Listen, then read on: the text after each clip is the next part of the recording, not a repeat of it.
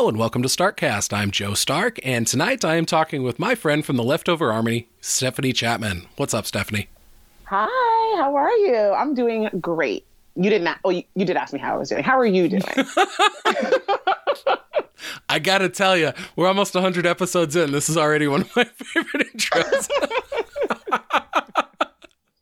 I'm doing great. I'm so glad you asked. I'm excited to get you on Starkcast. I, I, feel like you and I have podcasted together on PCL and I think on Cast, but but never on here. So this is this is a first, and I'm very excited about it. Uh, you're excited. I am excited. When you asked me, I couldn't jump on the opportunity fast enough, so I'm super excited, and I can't believe that we've done. You're right. Like we've we podcasted together on both of the other two podcasts, and like now it's like culminating in this epic. I'm using very strong words. This epic, this epic like season finale. It's not a season finale, but like this epic event. Like, yes, but that's what I'm going to consider it. That's fine in my oh. mind. Season finale. Man, we've got storylines to wrap up here now. There's a lot of pressure. Yeah. How will we land it? Uh, speaking of all that, you write reviews also. I do. I do. I write reviews for PCL, um, for Rotten Tomatoes, and then I also write reviews for Scenic Cast. And like, I never would have thought that like, for my first time guest hosting on like a podcast, that I'd end up writing like reviews for other people to read. But I've, I kind of love it. That's so. fantastic. I love your reviews too. They're always very oh, well written. Thank you so much. That was a Friday treat. Thank you. Writing I reviews is an art, you know. It's and and and I feel like you're good at it. You capture the essence of it. You get down to the the you know the the brass tacks of it. I guess you could say. That's a very like when people say things like you get down to the brass tacks. It always I always picture like like a 1940s. Stay with me here. Like a 1940s like banker who's like, you know, like that's how he talks to like, you know, you know, there, sugar, like, you know, like that's what I'm thinking when I hear phrases like brass tacks. Very great phrase, like a great comeback. Like when people use words like fantastic and terrific, I feel like people don't use terrific nearly enough. And I feel like I'm glad that you brought back brass tacks because it's a solid phrase. Solid. Terrific's one of my favorites. And it, uh, it always makes me think of Charlie from Lost. I've never seen Lost. Really? I know, and it's. I feel no, I've never seen it, and I. It's one of the shows that it's been on my list, but like the longer I waited to watch it, the farther removed it was, and I didn't know if it was worth it to go back. It's good, but it, it it's a victim of the the television show format of that era, meaning that they're like 23 episode seasons. Fair. You know, so I mean they're 23, 24. I mean they're they're pretty fucking long seasons and I, I was just telling my wife the other day we were talking about Lost, and I said, you know what? I think Lost, had it come out now, it probably would have really benefited from like the shorter, like, you know, like 10 to 13 season or 10 to 13 episode seasons. It probably would have benefited a bit from that because I think there's definitely some filler in there in Lost. But the, the cool thing about Lost is every episode kind of focuses on like one character and for the majority of the show it, it shows flashbacks from that character's like life before they got to the island. How long were they on? Like do they ever give you any by the time the show ends any sense of how long they were there? Well it all depends on which character you're talking about because some of the characters were on the island for like many many years. Some of the characters were only on there for a few months before they got off and then they were off the island for several years and then they went back to the island and then there was like this whole fucking time thing where some of the characters went back in time and were actually living in the island on the 70s or oh, living on the island in the 70s and it, it's you just have to watch the whole thing to to really because the like the the island's just like this weird it's almost like a like a weird nexus point of like all these different energies where perhaps it's magical, perhaps it's it's you know amenable to scientific study. I don't know. They they don't really go to a lot of lengths to answer questions like that. At the end of the day, it's it's really much more of a just a character driven show with all these characters. It kind of shows like with the flashbacks and stuff, it shows all these different things that happened in their life that kind of led up to them going on the island, or it's kind of illustrating why they're behaving the way they are now, and and it's it's just a really interesting take. And and as you watch it, you really really you know get to know a lot of these characters and uh, I think it's one of those shows also where it's easy to find lots of articles online and stuff where where where people say you know like oh the finale for Lost was like a total miss, but like really it. And I think that's more coming from the fact that the internet is full of casuals who like to just like make noise off a headline. Mm-hmm. You know, it's maybe not even somebody who watched the entire show, and now all of a sudden they're making comments on what the finale was like and, and giving their rating on it. It's like, well, you're not even a fan. Like you're a casual. Like your opinion on the finale really shouldn't hold as much weight as somebody who watched the entire thing. Because there's a lot of people who are like, "Oh, I knew it. They were dead the whole time," and it's like, that's not what happened at all. that is not what happened at all. When they were on the island in the first several seasons, the, those people were all alive, and then like in the last season, it's it's I, I don't know. You just you have to watch it to watch the the way that it all unfolds. And personally, I thought it had a pretty good ending. But I remember talking with it the next day at work, you know, that water cooler discussion, and there are people who are like asking all these questions, and so I'm answering them. They're like, "Where are you getting all these answers?" And I'm like, "Just from knowing things in previous seasons." I'm like, they didn't come out and like spoon feed all of it to you, but it's like if you obsessed over the show enough, it's like a lot of those answers were pretty apparent. I, I don't think they were happy enough with that explanation. that was the first show that I went totally nuts over, though. Really? Oh, I was on like spoilerfix.com every day reading up all the newest stuff. And uh, th- that was back before I even had a DVR. So, in like the first few seasons, it was recording the episodes on VHS and then oh, good old watching, VHS. Oh, watching them over and over again, absolutely flipping my shit if there was like a thunderstorm warning or something and the news took over part of the broadcast. like just pacing in my living room, like you motherfuckers, you better air this again at two.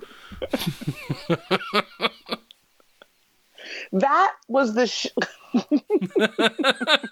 Sorry, that visual is amazing, by the way. totally accurate. That's, that's the show with the big brother from Party of Five, right? Ah, Big Brother from Party of Five. Is his name Scott something? The actor, the main dark-haired guy.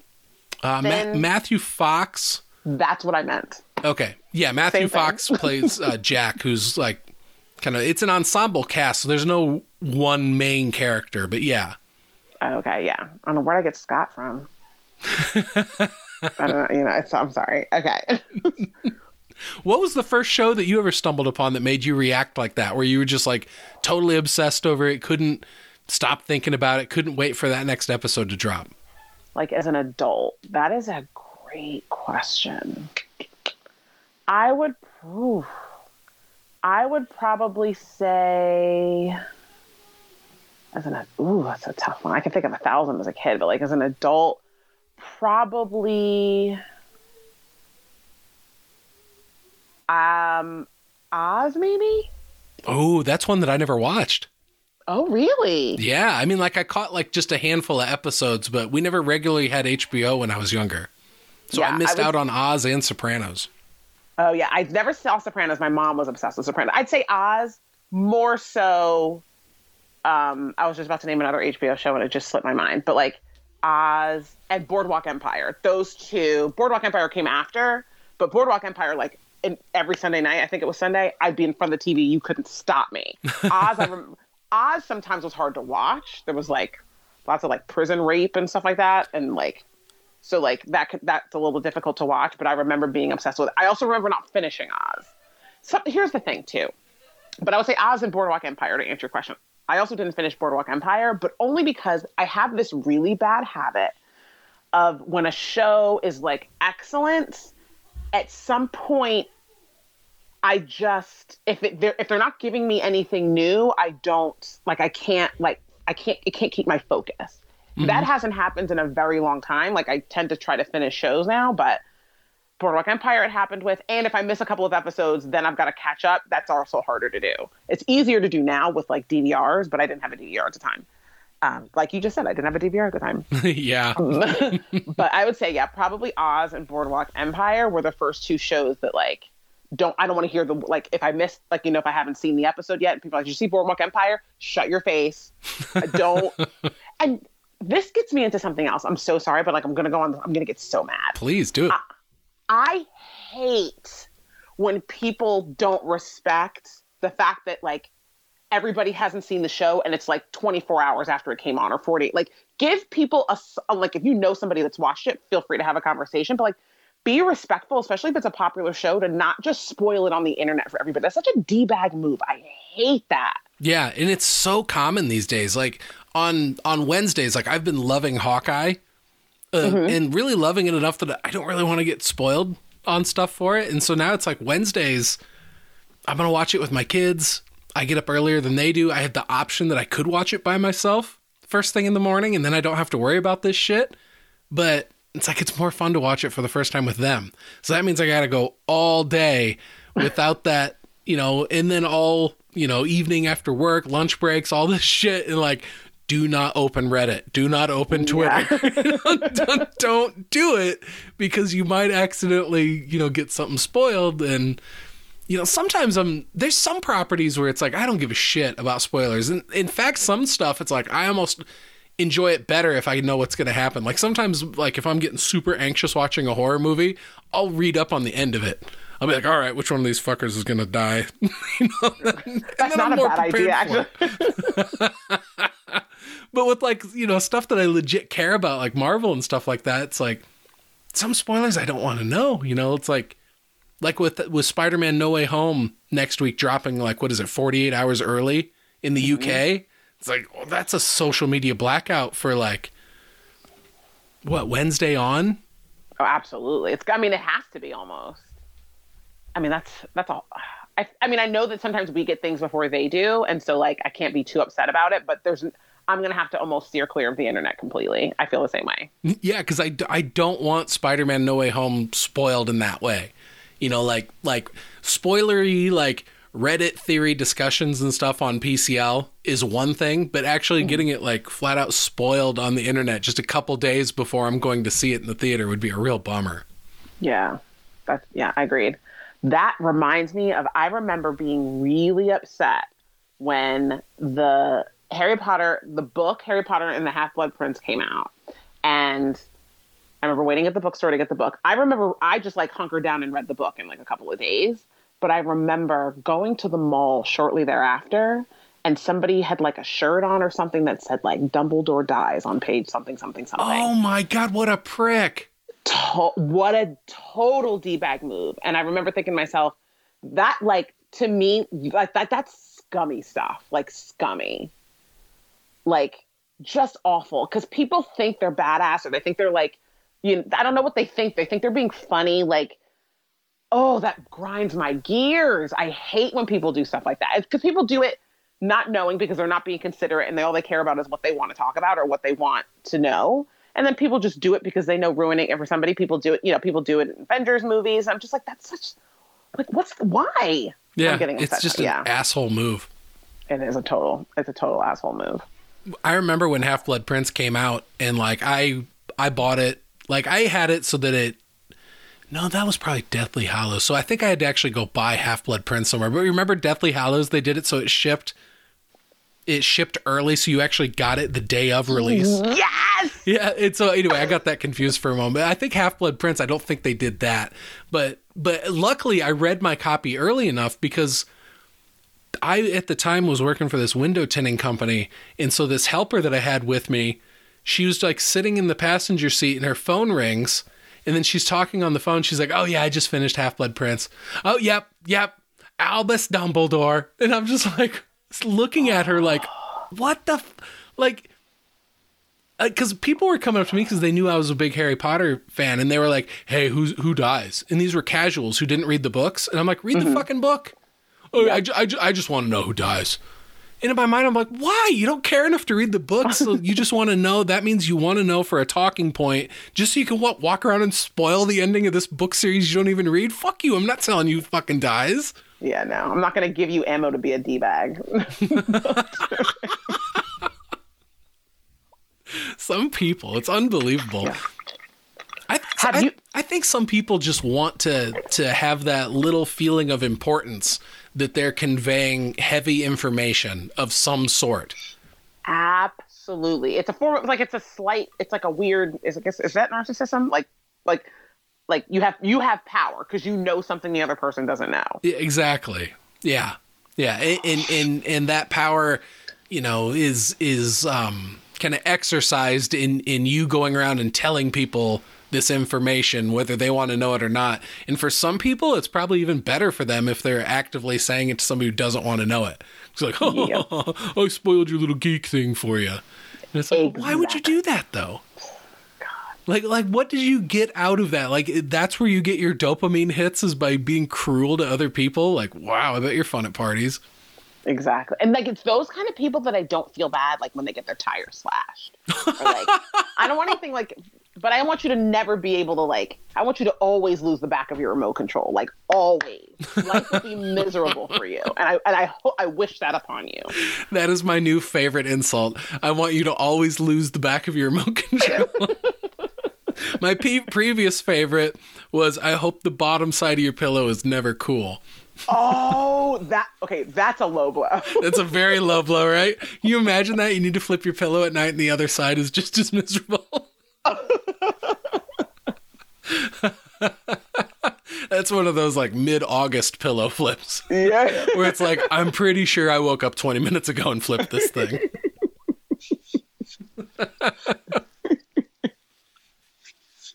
Nothing worse than a yeah, there's nothing worse than flipping it and it's just not cool. Oh. Jeez, yeah, that's terrible. So you live on the, the East Coast, right? Yeah, I live in Jersey. So have you lived there your whole life? Uh, yeah. Well, yeah. Like born and raised here. I went to college in Virginia, and then I lived. So I was in Virginia for four years, and I lived in Arizona for a couple of years when I went to grad school, and now I'm back here. Yeah. Oh, cool. What did you go to school for? Uh, I got my undergrad degree in communications, and I got my master's in public administration at Arizona State. Yeah, you know. Um, and I loved both places actually. I think if I ever left Jersey, and I will likely leave, um, I would I would go back. I wouldn't go back to Virginia. I'd probably go back to like the DMV, like the DC, Virginia, Maryland area, or back to Arizona because I loved. I just loved both places. I think I lucked up, and I didn't end up at a place that I hated. Um, but yeah, Yeah, I've been to some places that are like desert like, but I've never been to an actual desert, and I've always wanted to go to one. Oh, really? Yeah, it's great. Arizona is beautiful. It's great. Like, don't let anybody, like, please don't let anybody, if I give you, if I can impart one piece of sage advice on you, don't let anybody be like, it's dry heat. yeah, because that's what you always hear. Always hear it's dry heat. It gets 118 degrees in the summer. You know what else is dry heat? The oven, but I don't get in the oven. no, it's hot. So cut the crap, everybody who says it's a dry heat. It's, I guess it is dry, but that doesn't make it any less 118 degrees. So, so, so your hair doesn't frizz. Whoop de fucking do. so you get the humidity and stuff in Jersey there, then I'm guessing. Yeah, yeah, it gets really bad. I'm on the Jersey Shore, so it gets really the the humidity gets really bad here. Um, I do love having all four seasons though. Yeah, yeah, yeah. Like defined seasons are cool. Like I couldn't imagine living someplace where it just. Yeah, I, I don't know. They, they, I mean, there's definitely been times like I've got my little tiny little space heater next to me on my desk, and I've been using that a lot, like over the last month. But I, I still like it because I go outside. There's not bugs. Like the the only real thing that bums me out about winter is all the living things dying. But I love the absence of mm-hmm. bugs. It's so Yes. fucking great. Are you in the Midwest? I'm guessing. That's right. I'm in Iowa. Yeah. Oh wow. I tried to go to Iowa for a work trip. This is like forever ago. Oh, where'd you go? I, I was I can't even I'm going to say this. I was working with Monsanto was Mon, with Monsanto. So I don't know. Does that does that help? Mm, I have no clue. I, I meant more like, did you know what city you were in? I don't. It was like a big Monsanto plant. I didn't work for them. For anybody listening, I went to visit them. It was a whole thing. Um, I think I was like growing like hormone laced corn. That's not what I was doing. Um, No, you'd be I- doing the public relations. for them, right? you'd be the one being like, our corn's legit. Monsanto corn all the way. What's the major airport there? I I guess it depends if you went into Des Moines, which is the capital, or if you went into uh-huh. Cedar Rapids. And Cedar Rapids is on the eastern part of the state. Des Moines is kind of centrally located, and they they both have fairly big airports. Okay, I don't remember. God, I don't remember. I do remember though. I don't remember where I flew into, but I remember it was like a two-hour drive to get where we were going, and it was some of the most beautiful scenery I'd ever. Just rolling green hills, like as far as the eye can see. And hmm. You were probably in the northeastern part of the state then, because that's where the rolling green hills are. okay, it's it's beautiful there. Fucking way beautiful. Yeah. when when you're in like the western part of the state or the southern part of the state, it's it's pretty flat. Like especially like where I eighty goes through, and a lot of people, you know, will be like, "Oh yeah, I drove through Iowa on I eighty, and it's like it was fucking boring as shit, wasn't it?" I hope you enjoyed the world largest truck stop there. But, but you know, otherwise, like 80's boring. But yeah, you get up into that northeast part of the state, and it gets really pretty. I'm glad you got to see that. Yeah, I mean, and it's I, it's a, never a state I ever thought I'd visit, and I had the opportunity to do it, and I was like, I mean, why not? And I was like, who? I mean, this is a like this is a well kept secret. Like, why isn't why isn't that on the Iowa? Iowa wait, what what do you call an Iowa person? I, Iowan? Iowan. Iowa. I sounded like I was having a stroke. Iowan. Ah. I'm a Iowan. Like that should be on the license plate. Like rolling hills for days. I don't know. I'll work on it with the PR team, but like it would be something. Oh, it was gorgeous. And then I ended up at an Olive Garden. But Hey, nice. it was. Can we? I'm so sorry. Can we normalize people liking Olive Garden, please? I need people to stop shitting on people who like the Olive Garden, like immediately. I mean, yeah, it's Italian food. It's it's good. And yes, it's it's not the same as like a ma and pa shop or whatever, but I mean, hey, there's Right. nothing wrong with the tour of Italy. no, not, and nothing wrong with the with the with the salad, the dressing, which quite frankly should go down in history. That salad is that dressing is amazing. And- Which is your salad and dressing a choice there? Wait, say that again. What is your salad dressing of choice there? Like the standard one that they give you, like the one like Oh, the, just like the a- house one or whatever? yeah. Oh, so good. And then the breadsticks, and then when you're done with the salad and there's salad dressing left on the plate, and then you dip the breadstick in the salad dressing. Come on. I mean, like it hits me right. Sometimes I swear I'm getting pregnant. It tastes so good, so good. My only issue with the Olive Garden, and I'm, I don't mean I don't mean to take over the conversation. I'm so sorry. I just Oh no, this is all good. I don't I don't like dairy, and so like they like load it up with the garlic butter, and so I I always end up taking the breadstick and the napkin that it comes in, and then I take the breadstick and I like rub it on the inside of the napkin like vertically, but it always looks like I'm jerking off the breadstick, and like that's the best way to get it off. So like I've had people like look at me like, "What are you doing?" I'm like, "Mind your business." It looks way- like I'm jerking off the breadstick, but it's the best way to get it off. Oh, I didn't even catch that. I did.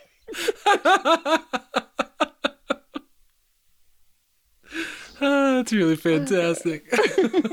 I am hungry for Olive Garden now, though. I'm such a basic bitch when it comes to salads, though.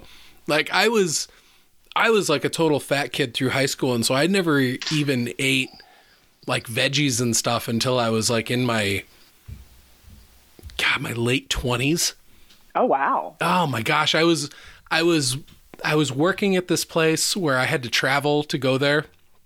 Um, I'd gotten hired by a window tinting company, and so they sent me to Jonesboro, Arkansas, to spend a week learning with this like certified trainer who had done like tens of thousands of cars. And that guy like legit knew his shit. He was he like he made tinting cars look really fucking easy.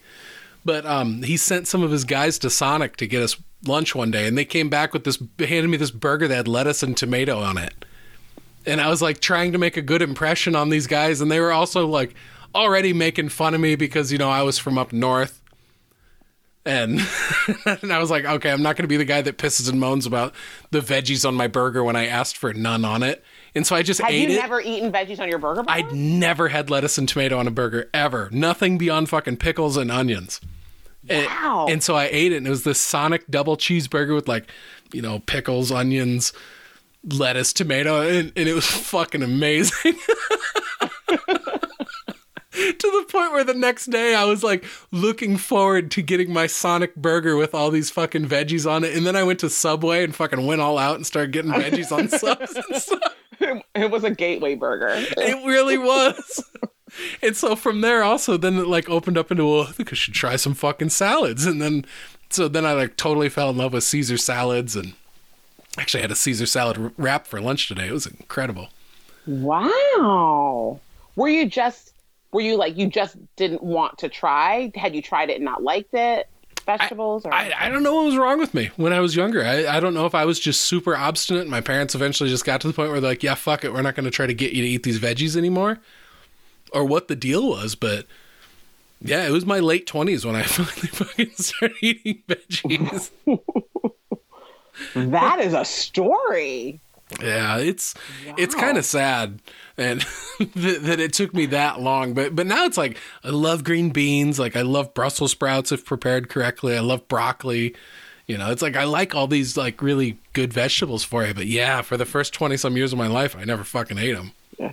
That caveat, by the way, is instrumental when describing uh, Brussels sprouts. Oh, they've gotta yeah. be, they've got to be prepared correctly. Otherwise, they're straight trash. But when they're prepared correctly, they are some of the most amazing things on the planet. Oh, the first time I ever had them and enjoyed them, I was on a, a climbing trip in Kentucky, and my friend Alberto uh, was making tacos on this flat top grill that was in like the common area in this like camp that we were staying in, and uh, it was like steak and jalapenos and uh, and like chopped up Brussels sprouts and like some other stuff. And but I was biting into it, and I was like, "What's this crunch in it? It's amazing." He's like, "Oh, those are Brussels sprouts."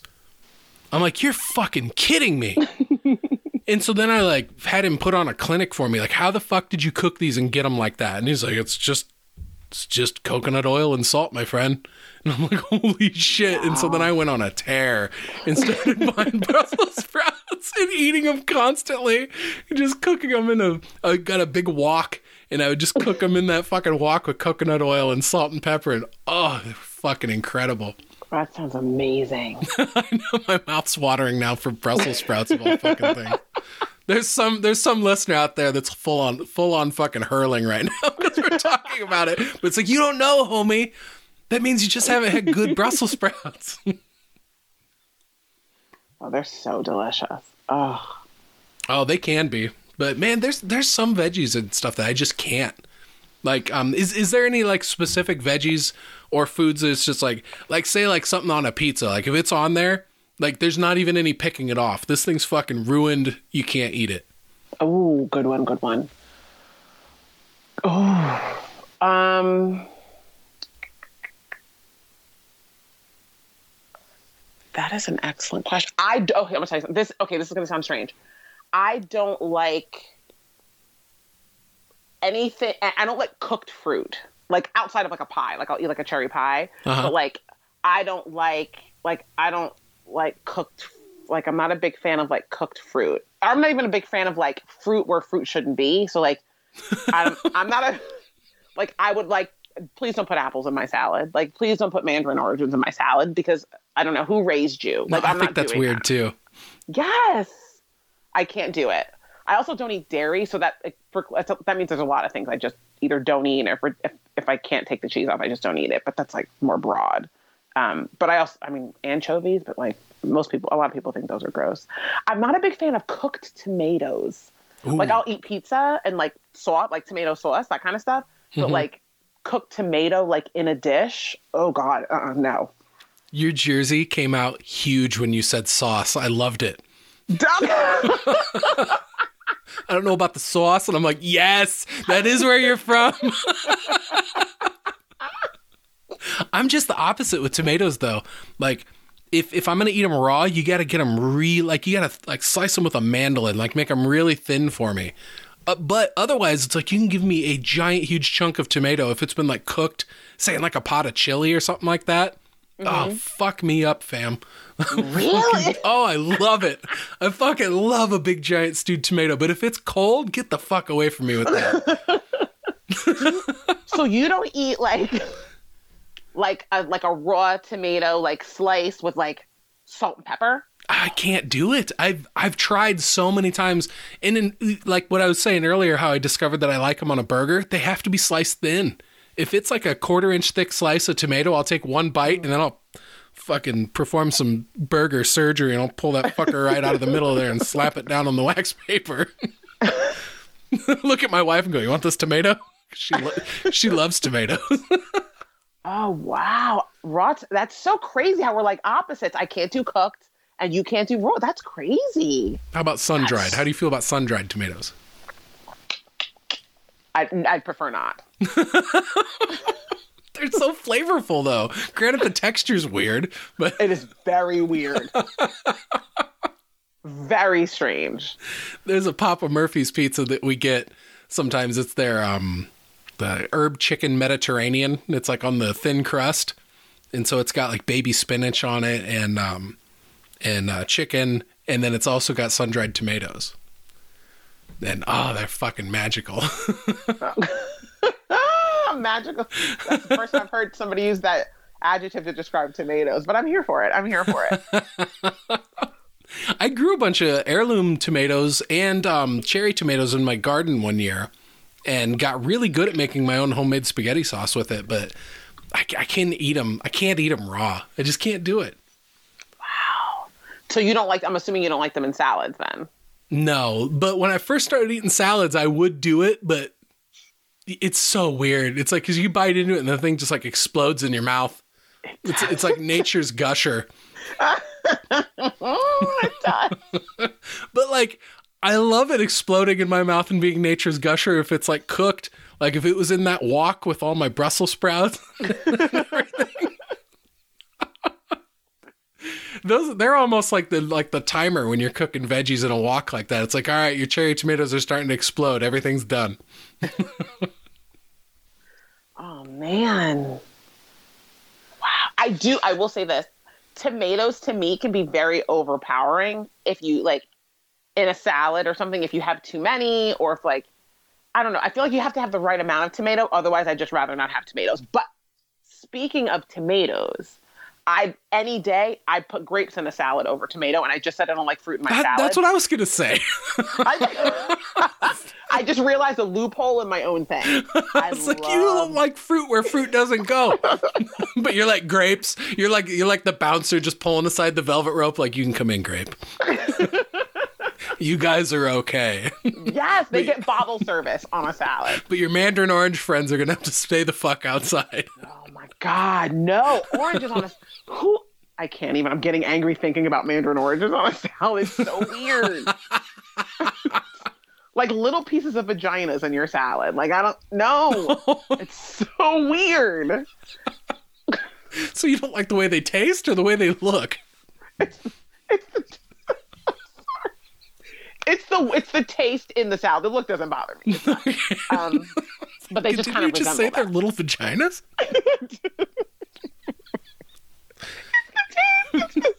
I'm like, I'm like, are there citrus flavored vaginas out there? It's a big world. there could be. Oh my god. You know, it's just the taste. It's like the sweet and like it's just I like hearty things in my salad. I also yeah, like yeah, a good like a hearty salad. Like I also don't like lettuce in my salad. And there's nothing wrong with lettuce. It's fine, but like it's not my it's not my preferred salad base. My preferred salad base is kale and you can throw some mixed greens in there, but like and I like kale. I know people have a problem with like super raw kale, but I like how much effort it takes to chew it and how it's like you know i just i feel like i'm doing something substantial with kale. And like it also will keep you regular for days. And so i do love kale. So that's my preferred salad. I um, prefer baby spinach over over iceberg lettuce for sure. oh yeah. Okay. Yeah. I I feel like it's just such a basic like there's so many other better options for a salad based than iceberg lettuce. Well, and with iceberg lettuce, it's like when you like get one of those big giant thick white pieces and you just ah. crunch into it and it like just turns to water in your mouth. Like that's not an appealing time for me. it's not Like when that like I almost like when I see those big giant pieces in a salad, I'm almost like, oh, we're gonna push that shit off to the side. like the like no, I, I, yeah it's gnarly shit, but But like the And- the really thin, like leafy parts, like yeah, that's pretty good. It is basic true. though. I mean, you're not wrong. I don't even think they have calories, do they? no, I, actually, I just don't like think it- I don't think they do because it's like just water. Yeah, I don't think it. I don't think it does have any calories. Hmm. You'd mentioned anchovies earlier. I went for a very long time without ever trying those, and then I got a ordered a Caesar salad. I think it was at a Hilton hotel in Germany. I ordered this Caesar salad, and it had anchovies in it. Like uh, not just in the dressing, but in the salad like itself. in the salad. And they were like like little fillets. Like if you used your fork and picked it out it was probably like a little over an inch long and it was shaped like a little fish fillet. And like Okay. so like i got one and like you know got like you know the perfect bite you know where it had a little bit of everything from the salad and then put that anchovy on there also and tried it and i was like okay one full anchovy with a bite is a little too intense. And so then i started cutting them up into thirds and then those perfect bites were perfect. It added just a little bit of salt. It, it wasn't like a, a heavy enough flavor to like get like a fishy taste or anything with it. It just tasted like an interesting salt flavor. really? It was pretty good to the point where I was like, "Fuck!" I had a positive experience with anchovies. You know, and like growing up on the Teenage Mutant Ninja Turtles and shit. You know, and like anchovies were like a the fucking butt of a of a joke. you know, so it's like I was led to believe that this is going to be a terrible experience, and no, it was it was pretty fucking good. Wow. Have you since tried anchovies either again on Caesar salad yourself, like making yourself, or have you sought them out in a meal, or like have you tried them again that way? I have not had them since. I haven't, I haven't even considered buying them in the store. so when you said that, that was almost a revelation. Where I was like, I could go and buy a little can of those and try it. I could throw them in my next chicken Caesar salad wrap. That see, Incorporate. I have an obsession with those wraps. They're so good. a good wrap is a solid lunch. Like you can't convince me otherwise. Like a good like oh, that chicken uh, a season wrap uh, chick uh, a Caesar wrap sounds really good right now. Yeah, it's pretty amazing. We got a nine-year-old liking them too, so that's that Really? feels like a, a, a huge win that we can like kind of trick a nine-year-old into eating a salad by, by wrapping it in a tortilla. by any means necessary. Do anchovies have bones in them? um, I don't know. I know really small fish like sardines. You can just eat those whole. Maybe that's what I'm thinking. Sardines. But the, enough- the anchovies I ate, they were like tiny little fish fillets. Like it was almost like adorable. you know, like, just like a miniature little fish fillet. Oh wow. But I'd tried sardines in high school. Um, of, of I was over at a friend's house and his mom was snacking on them, where she was taking a sardine and a little bit of yellow mustard and eating it on a Ritz cracker. And so we were both like, "What the fuck?" And she was like, "No, try it. It's really good." And I had to admit that that was legit really good. And it did it. And again, it just more tasted like a, a salt taste than than the actual fish taste. Okay. But I think there's something about sardines, like if you eat them in the can, there's like some sort of metal content that goes along with it because they were the way they were stored. Maybe I don't know. I haven't done a lot of research on that, but that was something that I offhand heard. Oh jeez. Is that a good? Is that a good like rock climbing snack to bring with, or no? It's like straight like protein bars, and then when you set your tent up on the tent up at the side of the mountain and hanging over, like eternity, it's not a good snack. It's either protein bars and I don't know sugar packets, and that's it. I've had climbing partners bring like a whole range of different foods out to the crag to eat. And like w- one of my friends actually was eating some sort of like fish things that came out of a can like that. One of the last times I went out because we this randomly this cat just came up to us. And we're like, "What the fuck? There's a cat out here." And he's like super friendly. And so Rod was giving him his fish f- from that little can. He like gave him one of the there was like three big I don't know, these were weird fish. They were like probably like the the size of like a dude's thumb, but like twice as long. And there was like three or four of them in this can, and the can was like like kind of like the size of like an Altoids tin. Oh wow! I don't know what the hell they were. He offered me one right when he opened it. I was like, give him a look like, are you for real? Is this before or after your Germany trip? Trip. Uh, this was this was recently. This was uh, in 2020. Oh, okay. That was that is recent. Yeah, yeah, but but then I'd like one of my friends would always bring out different sorts of fruit, and you know it all kind of depended on who they were. I remember my friend Troy telling me that he took a, a climbing trip out west to go climb in the desert, and they were going to be gone for a week. And one of the people on the trip brought nothing but boxes of Pop Tarts. oh my word! and so it all probably just depends on the, the personality of the person going. Myself, I was always big on taking like a peanut butter and jelly sandwich because it was like it was a good mix of carbs and protein where it's going to give me like that little boost of energy and then the the protein and the peanut butter will hopefully give me like a long-term boost of energy too. But oh. one of the dudes I climbed with was allergic to peanuts. And so I'd have to be careful and like because it was like one of the things in climbing like you get so high and if you are like so high up on the wall and if you're lead climbing then you have to kind of clip the rope in as you go and so mm-hmm. to do that you have to pull up the rope and then you put it in your teeth and then you reach down you grab another arm length of rope and then you pull it up and clip it in and so when I would have a peanut butter sandwich, my buddy that was allergic to peanuts would be like, "Okay, we have to switch ropes between climbs." And I'm like, "God damn, dude, it's that bad? Wow. Like that's fucking terrible." I couldn't that's like- imagine living with an affliction like that. It'd be tough. No, that yeah, because I, you'd always have to be cautious of where where peanuts are, what they're in, like what they've touched. Like Oh, and a life without peanut butter cups? Can you imagine that? I, I don't even want to think about. I don't even think about the injustice of it all. Reese's peanut butter, please. I could I could live off of those for a day. If somebody said, "All you can eat for the next two days is Reese's," I'd like bet. I'm done. It's solid. Oh, they're so good. I oh haven't tried any of the ones that have other things in them. Like, haven't don't they have like Reese's peanut butter cups with little mini Reese's candies in them? Yeah, I think that's a new thing. I, I don't think I've tried that either. No, I just if it ain't broke, like just stick with what you know. Like I don't need novel, new novel ways. Like you can give me new shapes. Like during the holidays, there's shapes. That's about as much as I'll take. And those are rad too because the the ratio of peanut butter to chocolate, you know, skews way over on the peanut butter side. And so those things get really amazing. They do. Oh, they're, you feel like you're getting more for your money. yes. so good. It's like I don't care if it's shaped like a pumpkin, an egg, or a Christmas tree, whatever seasonal shape. I want it in my mouth. So good. Oh. Okay, Oh, so my wife makes these cookies where she'll do uh, peanut butter cookie dough and she will cook them in a mini muffin tin.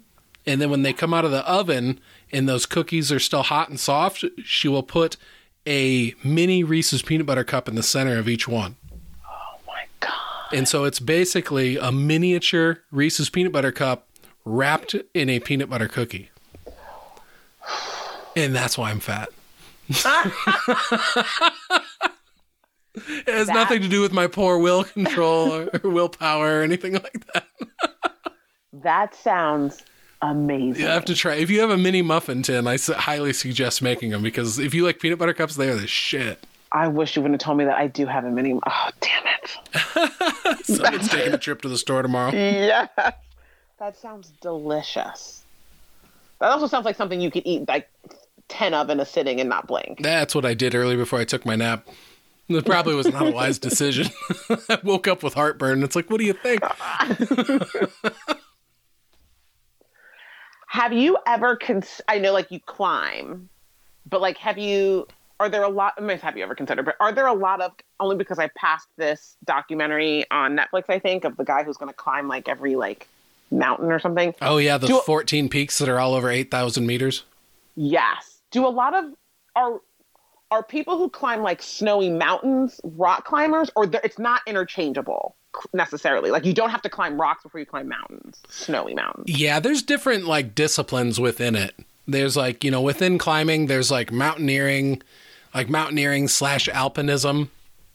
Whereas like alpinism is like a real focus on just getting to the top and back down and with as little gear as possible, going really prioritizing speed over every over anything else.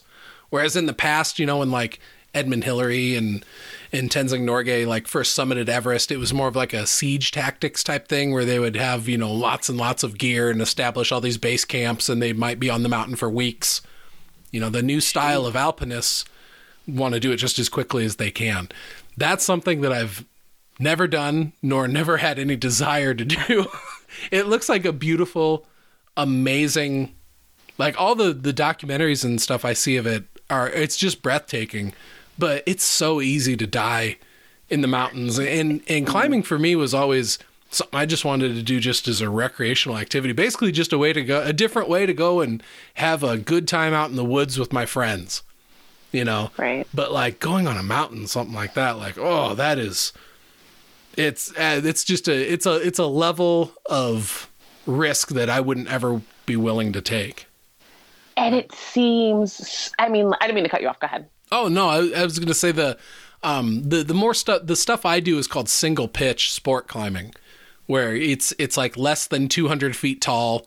Um, usually you can you're climbing to the top of the route and then just lowering back down to the ground and untying, and it's you the, the protection going up all the way is like concrete anchors that have been put in the rock, and it's it's it, it's a way that it's it's the form of climbing where it practically encourages you to be falling all the time because the gear is so good that you're able to kind of push your limits and and get on routes that you know it might take you like several dozen tries of failing over and over and over again. Eventually, one time you get to the top, and then you lower off and you go to your next project and start the whole, you know, the whole thing over again. Whereas me, I always really loved just getting on easy routes that I knew I was going to do on the first try, and then just cruising it and having fun on it and and so it's, it's there's all sorts of different disciplines. There's some people who do just bouldering where it's just really small stuff where they don't even have ropes, and so lots of different ways to do it. But the mountaineering people, I mean, they've got balls of solid steel.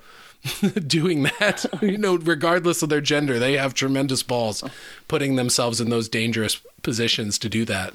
There's so many things that are outside your control. Like watch that documentary about the person doing those peaks.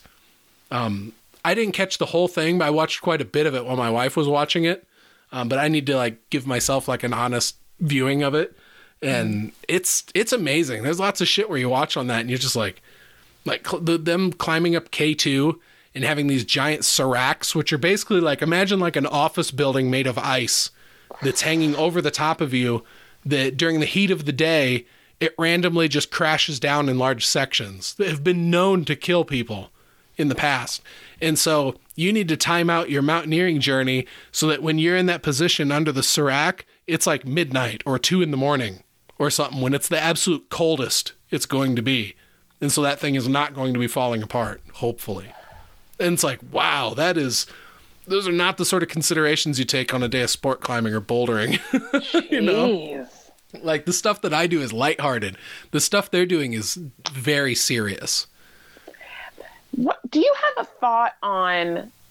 You know, like I've seen like a couple of documentaries about like I mean now Mount Everest is almost like almost it's not it's still dangerous, but like the amount of people that do it now and like what they leave, what's left behind. Like, do you have any thoughts on like popular places to climb? Like I'm thinking like Mount Everest and like what is left behind after so many people like traverse it and then you know what I mean? Do you have thoughts on that? Yeah, I've le- I've read lots of articles and stuff about it, and it's getting addressed in in documentaries, you know, about the mountain now.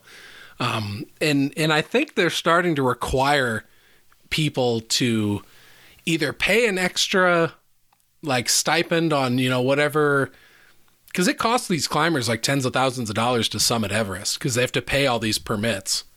Uh, and so I really cost that much. Oh yeah, and a lot of them. I mean, I, I shouldn't say a lot of them because I don't know the exact numbers, but I know it seems to be a split of people who are experienced mountaineers that are going to go up there and do it, and they can go to the top and down. You know whether there's been ropes that have been pre-placed or not. Generally, at the beginning of the season, there will be teams of like Nepalese climbers that will go and climb all the way to the the summit of Everest, and they'll string ropes from the top all the way down when there's like chasms and crevasses that need to be crossed, they'll put like aluminum ladder bridges going across them that are anchored down. Um, the the Hillary step up near the top where it's like a bit of vertical technical like actual rock climbing that they had to do back in the day. There's like ladders that are lashed to the side of it, so it's just climbing a ladder. Basically, you're just clipping into a rope and going to the top of this mountain, and you're hoping that the weather the mountain doesn't kill you. Or that you don't die of hypoxia or whatever when you're up in the, the death zone where there's literally not enough oxygen for you to survive. Like you're in a ticking clock as soon as you get to the, the, the death zone. So Okay, like, this I'm so shit's. What's fucking hypoxia? scary when your brain is suffering from lack of oxygen Jesus. Okay, I didn't know and that you was start okay. hallucinating or you can't like control your body. Like basically watch this this documentary uh, that, Okay. that's on Netflix that, that we were talking about because the, it covers that. It talks about how when he was on one of the one of the summits, like he stopped to help somebody that had that, and then gave that dude his ox his supplemental oxygen. The dude ended up dying anyway, and now this guy doesn't have his supplemental oxygen, and then he starts suffering from the effects of it. And so it's like, oh, oh, my god! And that's the other scary thing about Everest. There's corpses and stuff that are up there that they use as like landmarks. Where it's like, okay, yeah, go like for a long time there was this cave that they called Green Boots Cave because there was some I think it was a climber from India had died there and he was in the nine it was he died in the 90s if I'm remembering the history of this story correctly and he was wearing very bright green mountaineering boots. And so he was mostly covered in snow, but his bright green boots were sticking out.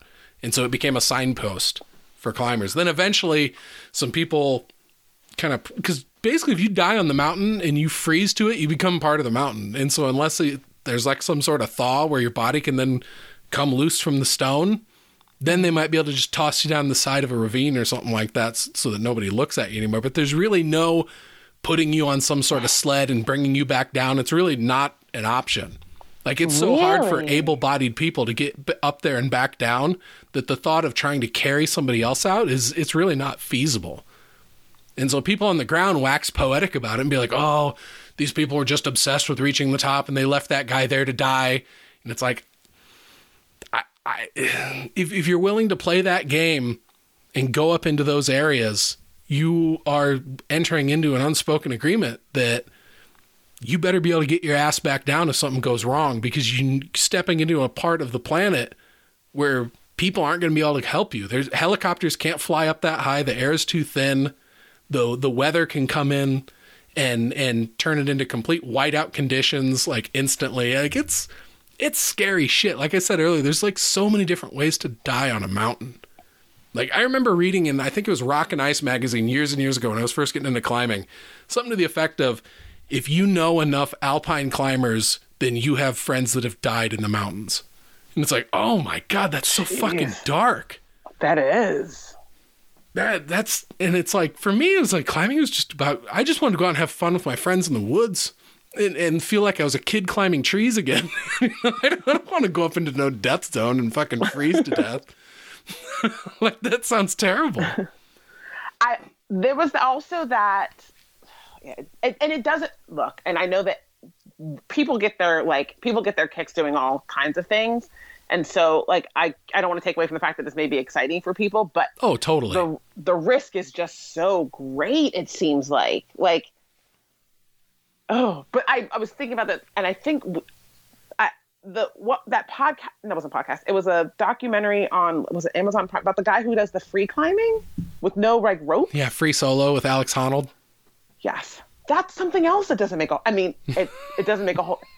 That may that to me almost makes less sense than climbing Mount Everest.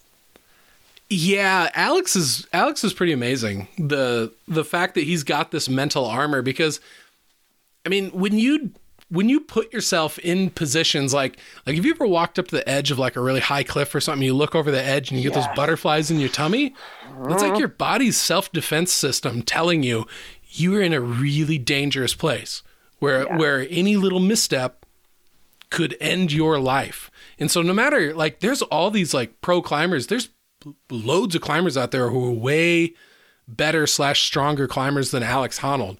But if you were to put them in that same position that he's in, where he's on the side of some fucking route in Yosemite and he's thousands of feet off the ground and there's no rope and he's just depending on himself staying cool not letting himself get like it like people look at him and they think it's like oh he's doing that for the adrenaline kick. It's like no if he has adrenaline coursing through his body he's fucked up. Really? yes. Uh, climbing is the last place that you want to have an adrenaline rush because it makes you shaky. Like and adrenaline is like a natural experience to fear. And so there were so many times where i would be up on a climb and i'm fully fucking roped in. If i fall i'm looking at maybe a 10 to 15 foot fall at most right Mm-hmm. not that big of a deal. But your body is so aware of the fact that you are in a dangerous position that like it'll course adrenaline through your body to the point where your legs will be shaking like a like a sewing machine needle. And you're just staying up there and just trying to focus on actively pushing your heels down just to make the muscles stop trembling. But it's like you can't help it because your brain has dumped all this adrenaline into your body. And so you're trying to get yourself to this place where you like develop this mental armor. And really the best way to do it is to go out and climb as much as you can.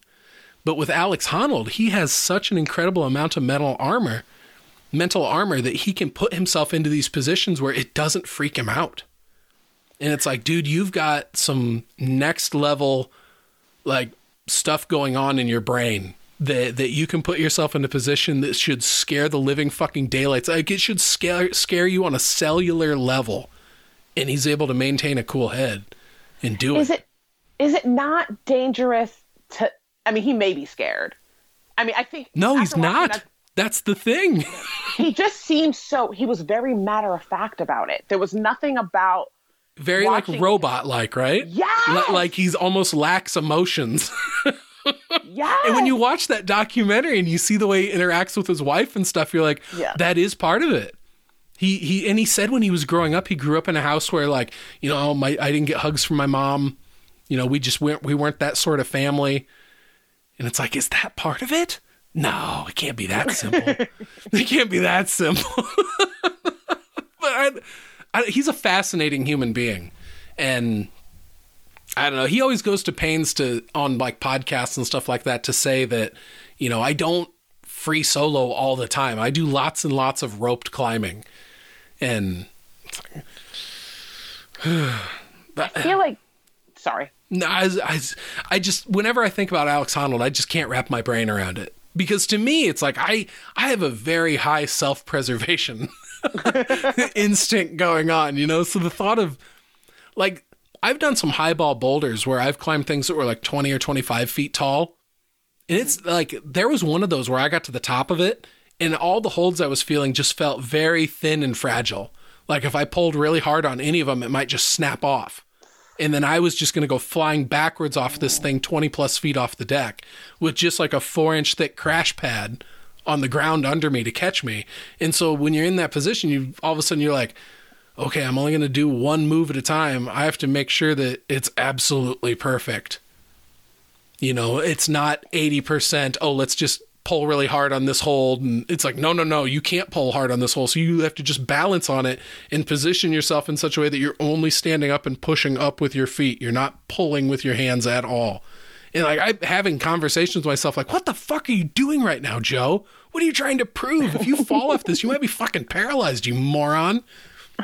And so I only did that problem once. I got to the top of it and I was so shaky legged. legged. I looked down at my buddy Alan who basically talked me into doing it. And I'm like, fuck you. I can't believe you taught Oh, it's really great. You got to try this. Fuck that, man.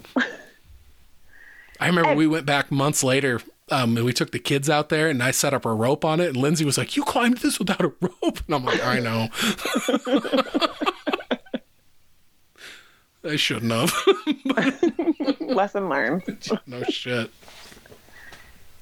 you watch documentaries like that and like so many documentaries you watch about people you they always talk about like this well-known climber like died like fell he was free soloing or whatever it's called and then he falls like i feel like when you do something like that enough i hate to say this like there's only but you only have but so many more times to do it you know what i mean that sounds so terrible and i don't wish death on anybody but you No, I I, mean? It's get like, that, and, and that's almost like a, a superstition type thing, right? Like, like I'm only the universe is only going to allow me to get away with this so many times before it slaps me, right? exactly like exactly like and you don't know how many times that is exactly. So you're really just assuming you've got a couple more in the chamber, and you may not. Yeah, th- there's really not that many like quote unquote famous free soloists that actually died while free soloing though. Like there's really only one that I can think of and that's John Bachar and he was actually like really old at that point and he'd been in like a car accident and so he didn't have his full range of movement and and he fell off something that was like relatively easy near his home and it was only like a 60 or 70 foot fall. So the impact with the ground likely didn't kill him, but I mean, it didn't kill him on impact, but like he he eventually died from it. So it sounds like a pretty horrible way to go out. It's like Do if you you if you have to fall on a free solo, you probably want to fall from a thousand feet versus like fifty. Yeah, I mean, 50 sounds, but I see what you're saying because then you'll die instantly, I would think, from like the higher. That's the thought. Such a terrible conversation. There's a, a beast of a climber from the 90s. She was actually the first person to free climb the nose route on um, El Cap in Yosemite. Her name is Lynn Hill. And she was like a five foot, 100 pound, like just absolute beast of a climber. And she was climbing some route in France. And while she was tying in, she was having a conversation with somebody. And she stopped halfway through tying her knot to like take off her winter jacket. And she never finished tying her knot. And then her and her climber. So generally, what you're supposed to do is you double check each other because you there climbing always takes place with two people. There's the climber that's like actually going up the route, and then there's the belayer on the ground that's kind of like paying out the rope and taking in slack as you go. And you know, if if you fall, they're the one that's going to lock you off and keep you safe, right? Mm-hmm. And so generally, before the climber leaves the ground, the climber looks at the belayer's setup, and then the belayer looks at the climber's setup, and they both verify that you guys did everything correctly, and then the climber leaves the ground. They didn't do that. And so she her knot wasn't all the way tied. She climbed all the way to the top of this hundred foot route somewhere in France. And generally you get to the top of a route, when you get to those top anchors, you clip your rope into the top anchors and you yell take. And so that means your belayer pulls up all the slack and then you just sit and rest on the gear. And so you just lean back on the rope. And then the belayer will then start paying out rope and lower you down. So it's kind of like a controlled rappel, right? It's mm-hmm. but the person on the ground's controlling how fast you go down. She leaned back on the rope and it just zipped out of her harness and she fell. And she was lucky that there was a bunch of trees. And so she did like the movie thing where she crashed through tree branches and it decelerated her enough that she basically just walked away with bruises. and like an incredible life lesson about double checking. But the, there's most climbers that, that get injured are usually a result of like they didn't finish tying in their knot or they maybe they fell with like the rope behind their leg and so that means that when the rope comes tight it's going to flip you upside down so your head might come into the wall first before your feet. Um, oh, i've seen that happen to people before. That's always really scary shit when someone falls with the rope behind their leg. Or if you like cross a if you clip a carabiner backwards when you fall it can the rope can actually unclip itself from the carabiner. This So- sounds like some. This sounds so fucking dangerous. Well, it, it can be. It's an it says every piece of climbing gear you buy it has a all caps bold face headline that says climbing is inherently dangerous. Pursue at your own risk. it's like yeah, there's zero margin for error. If you fuck up and you're you know you're in a dangerous environment, you don't want to fuck up doing it. And that's why it always like I was scared shitless on stuff where it'd be 30 feet off the ground. I'm not gonna go do something like Alex Honnold or like fucking Everest or something like that. No way. That's you know that's that that's not what I signed up for with it. But it's super fun. And I'm sure there's lots of gyms around over there by you. You should go check it out mm-hmm. sometime. I'd say that It to always- everybody though. Do you think people who like free solo are just do you think they're so in love with what they do that if they should die doing it, they died like like in you know like they, it's not a tragedy because they died doing what they love. Like oh that's how I imagine it. It's so dangerous that if you fall and there's no rope and you're like kerplat that like you've got you've got to understand that that's a risk so it's got to be worth the risk, right? I mean, if they're not having those conversations with themselves before they put in those themselves in those positions, then mm. ooh, yikes. So I, I would imagine the majority of those people that do those things, especially trips into the mountains and stuff like that, they've got all that worked out in their minds beforehand. And I mean, it, I think when when somebody dies, you know, doing something that they love, that is a nice thing to say. Oh, they died doing something they love, and it's like, well, they they probably loved life though too. Fair.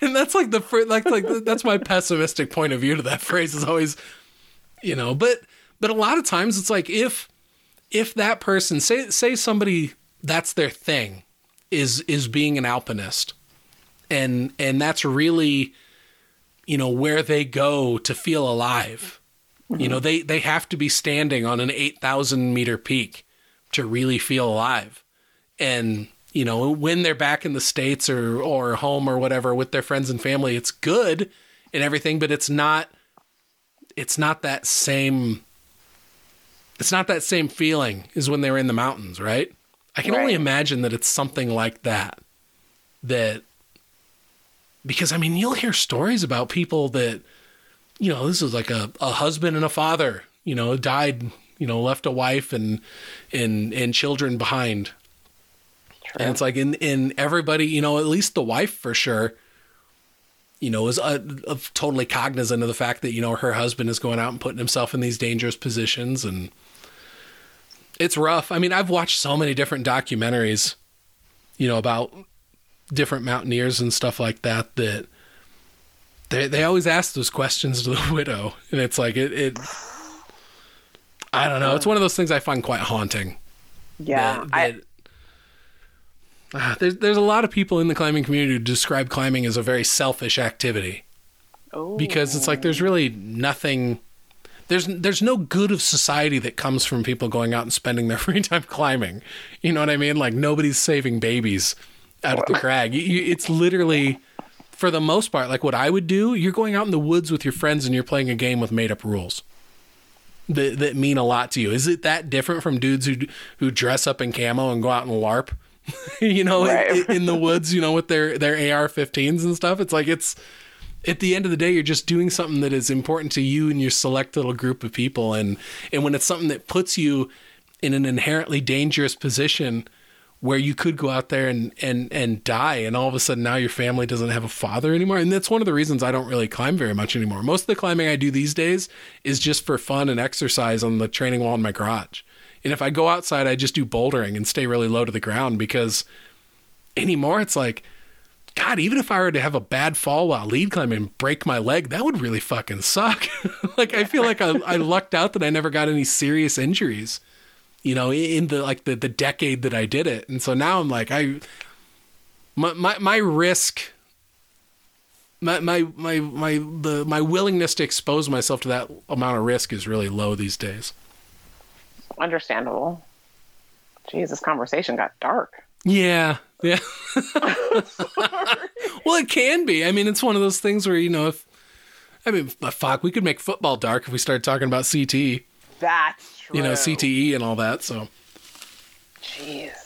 And you know what? Speaking speaking of football, sorry, I actually it's so weird you say that because I had a, I had that mind like it crossed through my mind one day. There was like a football player passed away, like a 33 year old football player passed away. I don't know what he passed away from, but I remember thinking about like the movie Concussion, that terrible movie Concussion with Will Smith and the terrible accent and just terrible, terrible. And I remember like every time I think about like CTE and football, I think of like when they played and the helmets weren't that hard.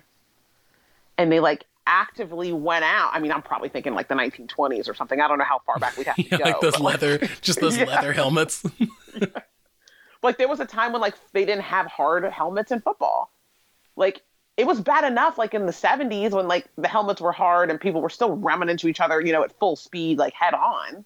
But like and I don't know if they used their heads then when the helmets weren't hard. I took a tangent and I I can't back it up. I'm not entirely sure. but like Well, I think the thought was though before they had you know all this excessive padding that protected you know bodies, people didn't hit each other as hard because it would hurt or you could get yourself hurt right. by by running full two dudes two giant dudes running full clip and smashing into each other. I don't think you do that unless you have full padding on. And your brain's just not equipped to take that. Even though it's all well padded and everything your brain is still rattling around inside your skull. And it's basically like the consistency of butter. Yeah. oh so it's like eh, you shouldn't be slamming that thing around like that. You know it's it's not going to pay dividends. It's not. Why is that? It's scary when you see those documentaries and it shows the brains of those people that have that, and their brains just look like fucking Swiss cheese. Yeah. That's really bad. frightening. Yeah. I've never been. I I was never able to get into football. To play or to watch? Both. I tried playing in middle school. It was kind of fun, but then I was like one of the bigger dudes in my class, so they just wanted me on the line, and that was not fun. It's And like so- def- defensive line. I'm Ah, they wanted me to be a center, and I was like, I don't like that. I don't like that at all. I don't like this quarterback guy touching my ass every play. it's just weird, right? it's a little strange. Just in general, with men's sports, there's so much weird ass slapping going on. There is. It's a lot. It's a lot. It's a lot of ass slapping in men's sports. Yeah. yeah. And almost all the sports too. Like all the men's sports. Like you know. There's a lot of ass slapping going on. There is. I hadn't even thought about it. You're right. There is. Yeah. Did you ever do any sports or anything like that growing up? I uh, I was a cheerleader and I did gymnastics, and yeah, so not a lot of ass laughing. A lot of like my ass would show a lot because you're tumbling and jumping and stuff. And so the bloomers are always on full display, but no. How old were you when you started gymnastics? Um, I was like late elementary school. Um, I I started gymnastics um, as like a supplement to my cheerleading because I wanted to become a better cheerleader. So I didn't. I wasn't an artistic gymnast. I was a, a gymnast that for the sake of being a cheerleader. Nice. So yeah, I wish. I mean, I wish. Like I always say to my mom, I say things like, "Why didn't you like?" Why didn't you enroll me in dance? Like, why didn't you enroll me in art classes? Why didn't I go to Juilliard? And she's like, I can't. You just, you're a lot of energy right now, and I don't have the bandwidth for you. Why didn't you put me in Juilliard? like I'll watch like a movie or a documentary, and then I should have been that thing I just watched. Why wasn't But- I out there stomping the yard, mom? but like, no, like I like.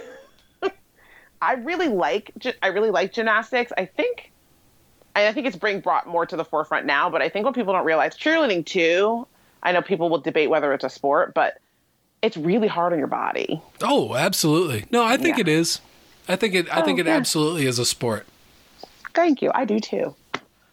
It's just, yeah, it's just really, it's just taxing. It's a lot on your body, a lot of pounding. No pun intended. It's a lot. Of, I was gonna let it go, but yeah. Like, I had a lot of problems with like my wrist and like my ankles. It was just, yeah, it's just a lot. Oh, Um, I've always had super weak ankles. Like I can just like, I don't know. I've I've twisted them on flat ground multiple times. It's inexplicable. I shouldn't laugh at your injury. No, my ankles are just weak little bitches. They're fucking. They're like terrible. It was like. It was like I was born, and they're like, "Let's give this dude a big, meaty bone structure. Let's give him really weak little ankles." like tee.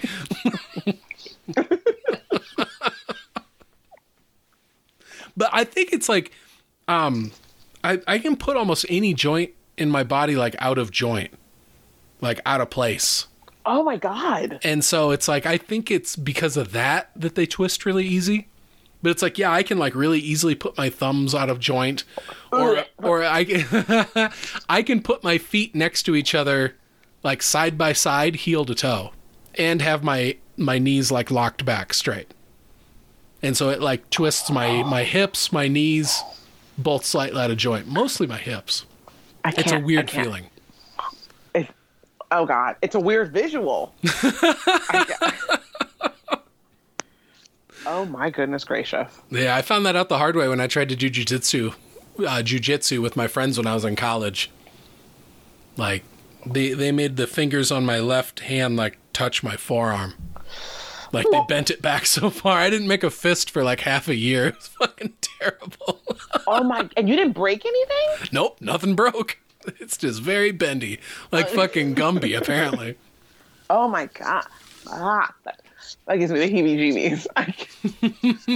Ah. Golly. No, when I do that thing with my thumb, I can push that out of joint. I can't push it out so far that I can slip out of handcuffs. I've tried with like toy handcuffs, see if I can push it out of joint so far that I can slip out of them. I can't. But but I can push it out a joint far enough to where it's like you can see it and it looks gnarly and like yeah I've I've made people do that before. like. You have you have very interesting hobbies. I don't know if I'd call that a hobby. if that's a hobby, you're a weird fucker. what do you do for fun? I like to wiggle my thumb out of joint and freak people out. I go to the mall. oh, Any place people gather. Oh my word. Oh. I've tried it with toy handcuffs. Okay. Yeah, I don't know what was up with the toy handcuffs that were everywhere when I was a kid. But it was like they came with a pair of keys, but then there was also like a little lever on the side that you could push to get them off. But they were like legit metal handcuffs. Remember, you, you could get them at like the carnival that would roll through town or whatever. Be like the same booth where it'd be like a switchblade that had a comb in it. you remember those dorky ass things? What carnivals were rolling through your town? Switchblade combs, got it. I never heard of those? it. I've never heard of that. It was look- there actual switchblade on it, or instead of the blade, it was the comb? Exactly. Got you. Okay. Yeah, so like you'd look at it close and you'd be like, "Oh, that's a pretty dope switchblade knife," you know, like something from like fucking Stand by Me or something. and you flip it open and it's a comb, and you're like, "Oh, I guess I'll look nice." Where do carnivals get their shit prizes? Like, where else do you see a tiny little poster that's four inches by four inches and it's in glass in a cardboard frame? Uh, that's an excellent question. I That's have some no weird idea. shit. There's some factory out there that just churns those out and just sends them out to carnies all over the country. Oh, absolutely. You can't, and you can't convince me it's not the same company that does like the Fingerhut catalog. it's, they've all got to be a part of the same like parent company. They have to be. Oh my god, I haven't looked through a Fingerhut catalog in so long. There is a bunch of weird random shit in there. Yes. Although I used to get, I used, when I was like in middle school, my mom um, was a teacher, and so she used to order from there a lot for like little trinket, like little shitty stuff for kids. And I used to always make her get. Tell me if this sounds familiar. It was like a sheet of like, it wasn't paper. I don't know what it was, but you would take like a wooden stick. And you would like draw on it and scrape the black off, and underneath would be like watercolors. Does that make any sense? Yeah, I, I- think I know what you're talking about. Yeah, like you would just scrape it off, and underneath the black like coating on the paper would be like just like I don't know, like a clear plastic watercolor, but like whatever you scraped off was the image that you would create or whatever. I was obsessed with those for like two years. and Fingerhut, you could get them like pack of like thirty a pop or whatever. just so. Fingerhut, if you hear this, please send me some of those. I don't even don't, if you're still a thing. Fingerhut, I don't know. Oh, that's my a brother- very good question. Yeah, and like old obsolete catalogs, my brother still like goes online and looks at Eastbay, like sneak. I'm like, I didn't even know that was still a thing. Eastbay. Oh my! God. I remember ordering like Adidas jacks, jackets and like bucket hats out of there Yes. when I was in high school, and I thought it was the coolest thing ever. Oh yeah, Eastbay was yeah, that was the it was, it was hot. And I was like, I'm looking for these sneakers. You know, where I can find. She's like, I don't look on Eastbay. I'm like, what year is this? Who looks on Eastbay? Hello, 1993. this fly Adidas gear.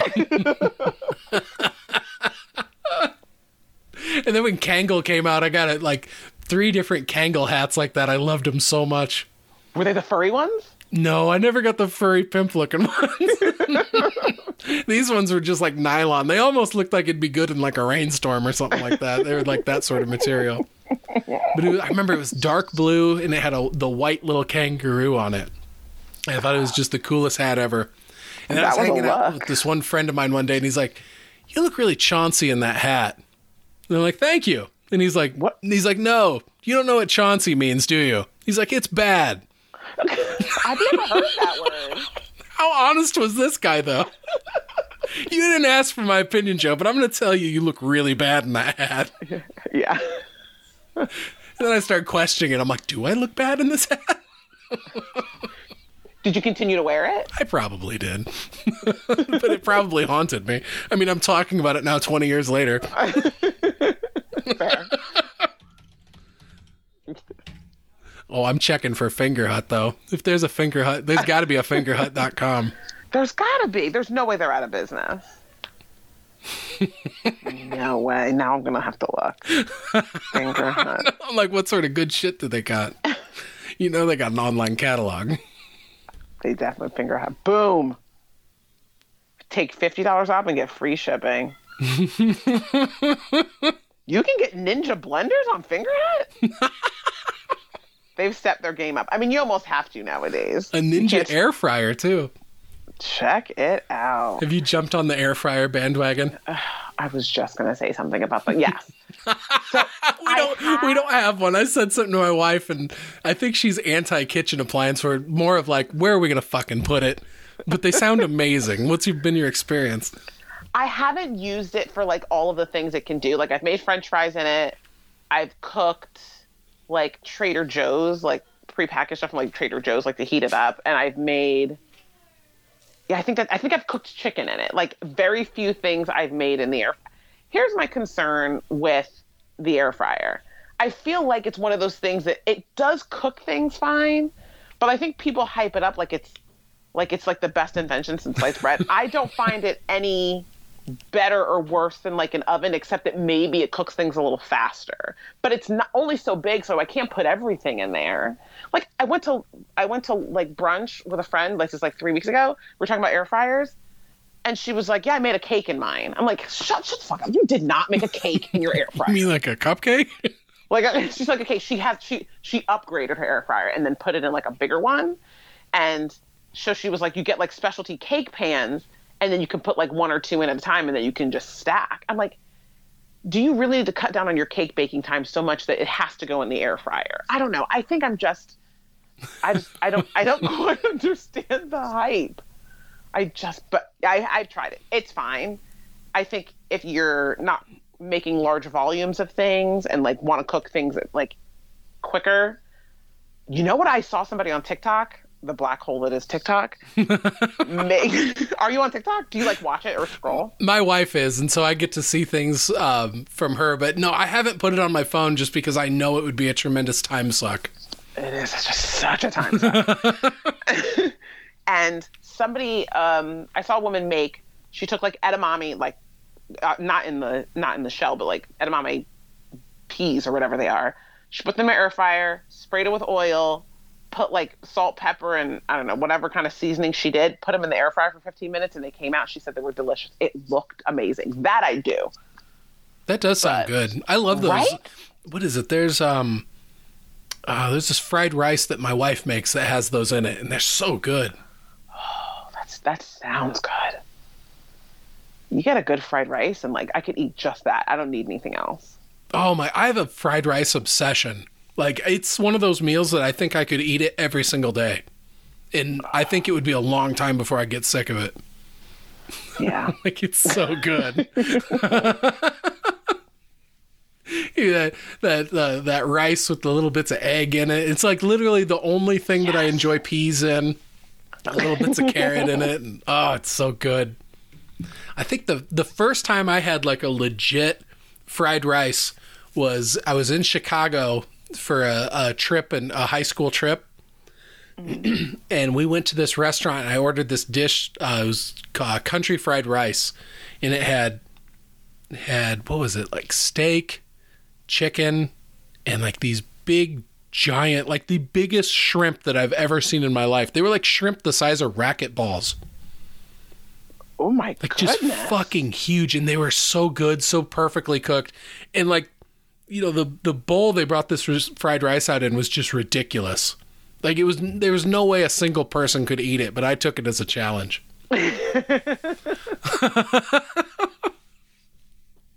oh my god, I had that over 20 years ago and I still think about it. Do you ever do that where you think back to food that you had half a lifetime ago and you're like, God damn, that was good? Yes. I do it all the time. That's so funny. What's one of the ones that sticks out in your mind? oh, that's a great question. Um, oh, that's a good question. When I lived in Arizona, I don't. Mexican food's fine. It's just not like a favorite type of food of mine. But we went to, uh, friend, friend, me and a couple of friends went to this restaurant um, called Valle Luna, and there's a couple like in the area. And I my first time like at a Mexican restaurant, like eating Mexican food, and it was it was stupendous. It was delicious. I don't know what it was. Just I, all all I basically filled up on the salsa and like like the refried beans, like with the chips.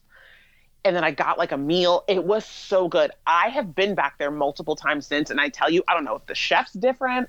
I don't know if I'm in a if I'm in another realm. I'm Doctor Strange came in and did some voodoo. I don't know what's going on. but the food has never tasted the same. And I think back to that, and I I I I just think back to it, and it'll and and I I just miss it. It was probably some of the best food I've ever had in my entire life. I don't know what's going on. It's still good. It just doesn't hit the same. I also may have been hungry, like a different level of hungry. I may have like I may have been less concerned with what I was eating because I didn't put on the pounds like I do now. Like all kinds of things are factors in like how you eat, but it was so so good. I can't even. Oh, that and let me tell you something else. It's going to sound so crazy. When I was a kid, I remember going to I went to like I don't know like home country buffet, one of those places, and I mixed all the soda flavors together. And yes. it's like, why is this good? I'd never done it. It was my first time doing it. Did it? Loved it every time after that I did it, it never tasted the same. no, it's never the same. Like, it almost ratio. gets like a weird bubblegum flavor, right? It does. It's so gross. Yeah, super gross. My sister and I, I did that when we were kids. we were at a party at my my aunt and uncle's house. I think it might have been her 40th birthday party, and they had like a, a fountain machine there for pops. And and so my sister and I were doing that where we were like well, at first I was going and I was filling it up mostly because they were clear cups, and so I was filling it up mostly with Sprite and then putting just enough like Coca Cola in it to make it look like it was the color of beer. And then I was walking around as a little kid drinking it, and they're like, "Are you drinking beer?" And I'm like, "Yeah." And they're like, "What the fuck?" I'm like, "No, it's not. Oh, I fooled you. I'm an obnoxious child." but I do remember them having like that weird bubblegum taste where I was like, "This is not good. I'm never going to yeah. do this again." it's so bad. but like the that first and then that initial memory like will hit me every. It was so good. I remember cold pizza in college. So good. I couldn't. I wouldn't. You couldn't pay me to eat cold pizza now. But like, why was it so good when I was 19? I have no idea. Was, anyway, I'm sorry. I'm just going off on a tangent, thinking of all the like lovely things I put in my mouth. Oh, that's what this show is. It's just all tangents. you're, you're perfect. Oh, so good. Oh my god! I always think back to this cheeseburger that I had in Germany, and this was in like 2017, and this cheeseburger was gigantic. Like, like you think of like a regular American cheeseburger that's you know what, like four inches in diameter or something like that. This thing was like six inches in diameter, Jeez. and it wasn't like super obnoxiously thick. It was just a really wide burger, and like the bun that it was on was like came from like a bakery that was like just up the street from this pub. And this was from a pub, from a bar that was just across the street from our hotel. And it was the best burger I've ever had in my life. And like, I think about it at least once a week. I'll just randomly be like, God damn, remember how good that cheeseburger was in Germany?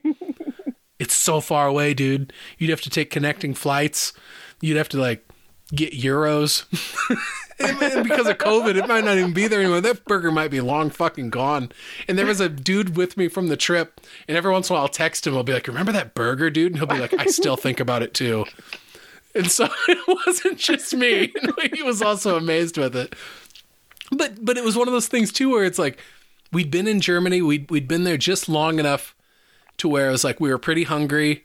Uh, the the the meal I think we'd had before that was like we'd gone out, I think like the night before for supper and went to some restaurant where we had more like I don't know if you'd call it traditional German food, but you know, it was it was not like American food and it was really good, but it just, you know, it wasn't it wasn't fucking giant cheeseburger good. Right. And so I don't I don't know if that's what made it so amazing was that next day we were like, okay, there's nothing going on. Let's just go to this bar across the street, get these giant mugs of beer.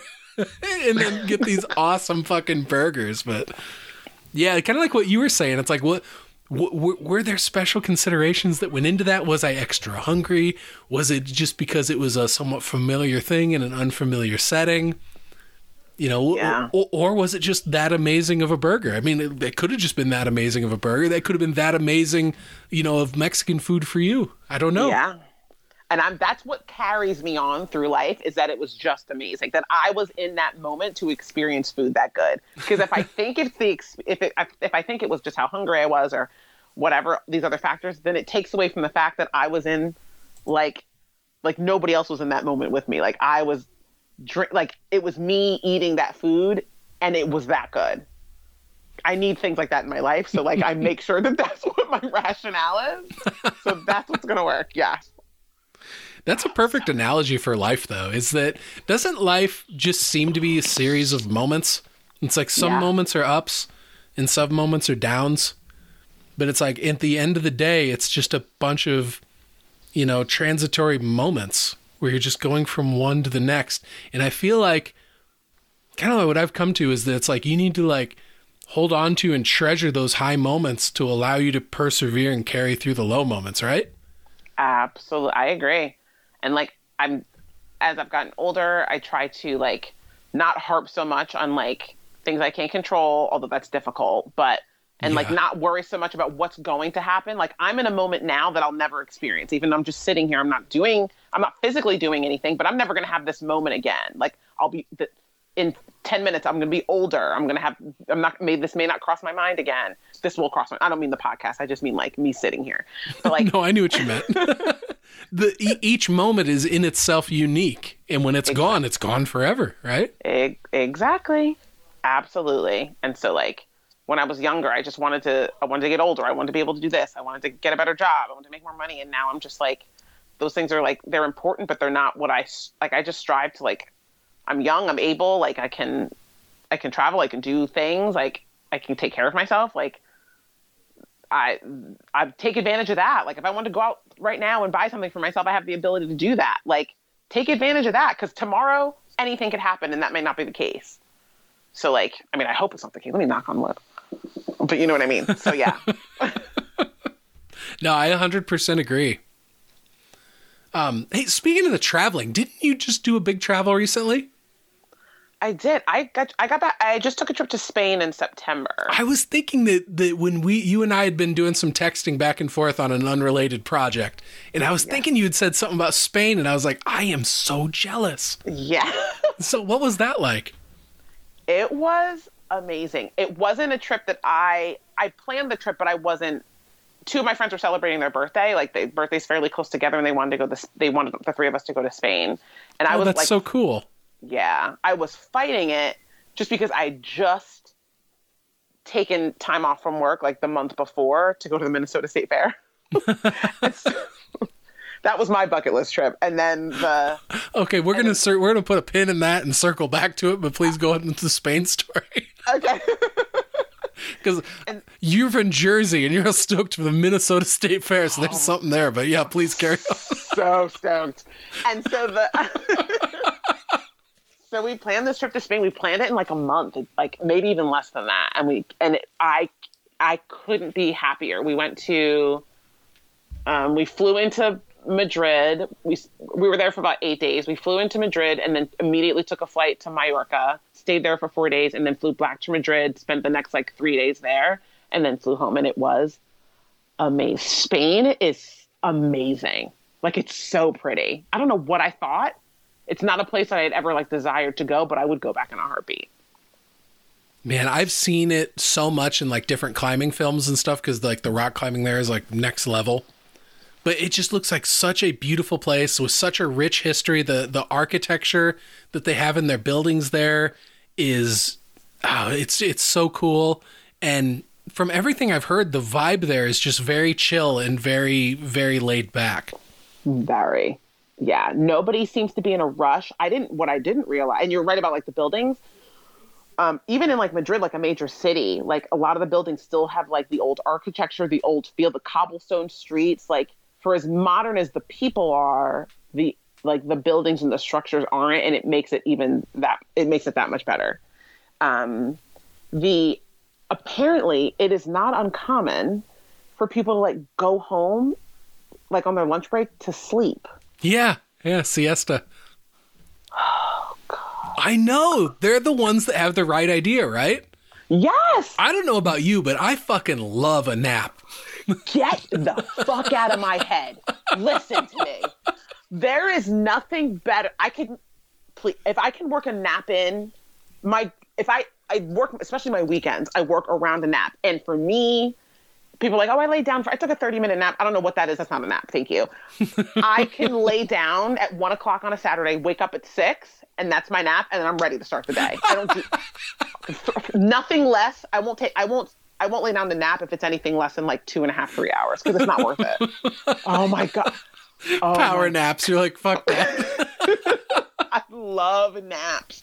Why are they amazing? Oh, they're so good. And like I remember when my like even even now, but like especially more when my kids were younger, when they were just old enough to where, you know, they were still really little kids, but they were old enough to you could start reasoning with them, right? Mm-hmm. and you'd be like, you know, I can tell you're tired and grumpy right now, and you'd feel awesome if you were to take a nap. And they'd just be so indignant and be like, I'm not taking a nap. And I'd just look at them and go, I would love to take a nap right now. You have no idea how much I would love to go lay down and sleep for two hours right now. I'm asking you to do it. You totally could. This is the time in your life where nobody's going to look at you like you're lazy or anything like that for taking Yeah. a nap. It's totally acceptable for you to take a nap right now. And you're totally not doing it. And, and I'm sure I did the same. But, oh, yeah, I laid down earlier with the intention of taking an hour nap and that alarm went off in an hour and I got up and I even set my phone across the room so I'd be forced to get out of my warm bed and walk across to shut the thing off. and all I did was set it for an hour ag- ahead and go right back to my warm bed. because I reasoned it out. I was like, okay, you got up at like six in the morning to deal with cleaning up cat shit. and had you stayed in bed, you would have gotten two more hours of sleep, so you can take this two hour nap. Yeah, you're I owed have to time. rationalize it. You're owed that time. That makes perfect sense to me. God, sleep is so great. And you're absolutely right. That's like when you're young and you're a kid, that's the time when you can sleep as much as you want, no judgment. The older you get, the more judgment, the more people associate like napping with being lazy or like unmotivated. Like take and I wish kids like just knew how much you'll appreciate like the freedom to nap. Like when you're older, you'll appreciate more that you had the freedom when you were younger that you didn't take advantage of. God, there's nothing better than a good nap. I absolutely love it. it is, I would take a nap ev- like like the way they do it in Spain. Hell yeah. Yes. And that's the perfect time of day because that's when you start getting drained. That's when like like the rush, like like the, from the morning and like it starts to die down. Like and that gives you the next rush to get through the rest of the day. Oh God, I'm just they've got so many things down. They something else I wasn't expecting is like the lack of condiments on the table and like the first couple of times we went out to eat, like I was like, "Can I have the ketchup?" And then they'd be like, "Stupid American," and then they'd bring back the ketchup, and then I realized I didn't really need it, and the food's just good the way it is. I think I'm just so used to putting ketchup or like salt and pepper on certain things, but like Uh-huh. it was just, God, it's just so good. The food was good. Instead of bread, a lot of times there's olives on the table. My ankles were hella swollen when I left because like all I did was eat olives all day. Oh, and we were talking about deal breaker foods earlier. Olives are my deal breaker. I can't do olives. really? Nope. Nope. If if even if like like when my wife buys frozen pizzas, like we love like a supreme pizza. Mm-hmm. But like she has to look through it like on the ingredients on the box and make sure there's not black olives in it. Otherwise, I just can't do it. I can't even pick them off. It's like when they dice those fuckers up, they're so small that you literally have to like flip the cheese off your pizza and use the edge of your fork to pick them all off. And then by the by the time you're done, you're like, all right, I've just played Operation with my slice of pizza. it's thoroughly cold. I'm not even hungry anymore. And you don't like olives cooked or raw. I can't do them either way. And, and I don't care if they're the green ones with the little pimento in them or the black ones. I just, I can't do it. I don't know. I, and I've I've tried because when I've gotten pizza that was on, I'm like, oh fuck it. There's so many veggies on this pizza, you're not going to taste them. And like my palate like immediately picks them out, and it just it I can't do it. Wow. Yeah, but I love olive oil. so what the fuck is up with this? I don't know. Like olive oil and cooking and stuff. Yeah, I love that, but Olive oil's really good. Yeah, yeah. I love, like going back to the the Olive Garden thing. I'm, I might be confusing this with a different. I think I am. Is Olive Garden the one where they'll put like a little bit of olive oil on a plate and put like seasonings and cheese and stuff in it for you to dip your bread in? No, but when restaurants do that, Yeah, I, I'd give I'd give the waitress my entire savings account. That is amazing stuff. When Italian restaurants do that, I don't even know. Do any of the restaurants do that? I don't know. It's so good. Yeah. What's funny is I'm confusing it then. For sure, I'm confusing it with an Italian restaurant that's in Cedar Rapids that's almost right across the street from Olive Garden, which is kind of funny. That is. But I remember that bread there was amazing. They had all these different types of bread, and yeah, they had that oil you'd put on the plate and everything. It was fucking magical. oh, that sounds amazing. Italian food is like my absolute favorite kind of food. It's so good. What's your favorite Italian dish then? Oh, I know. So I've got two. One of them is just regular like spaghetti with meat sauce, but like Italian sausage, like like a like a big old link of Italian sausage across the top that I cut up and I can't even. Oh, that sounds amazing. so good. And then the other thing I like is like I'm not particular on the type of pasta, but like with like garlic oil and like broccoli and sausage. Ooh, that sounds really good. It's so good. Oh my god, it's so good. Oof. It's so good. There's a place like not far from here. We have a lot of good Italian restaurants over here. Um, but the there's one not far from where I live, and it's really good. I just don't go there very often because that that entree is like twenty seven bucks. Holy shit. yeah, really. Everything's like made to order, and it's really good. But like, yeah, I'll uh, I'll treat myself on my birthday. That's a lot of money. Wow. But yeah, oh, so good. Yeah, we almost never like go out to eat at restaurants anymore. There's a there's a fairly nice restaurant in our small town that is like modern and new enough that like you can do like mobile ordering, Oh, which gotcha. is great because then you just pay for it online, just walk in, just pick up your food and walk back out, which is fucking fantastic. It is. And Yeah. uh, but but it's more, you know, burgers and stuff like that. But my wife always gets the fish and chips there, which is like breaded like cod, these huge breaded cod fillets. I've always wanted to get fish and chips, and I never do. I like fish. I like French fries or chips. You know what I mean? But like, I never get. I need to just do it. I don't know why I have never eaten the two together. Oh yeah, it's a great meal. Oh, I bet. I mean, you know, fried fish is just good. It- Breaded oh, fried it- fish is so good. Oh god. I grew up eating it though, and I grew up like eating, you know, like fried catfish that we'd catch out of the river. So why is fried catfish the best kind? Why is Isn't it the best good? kind of? Oh my god, it's so good.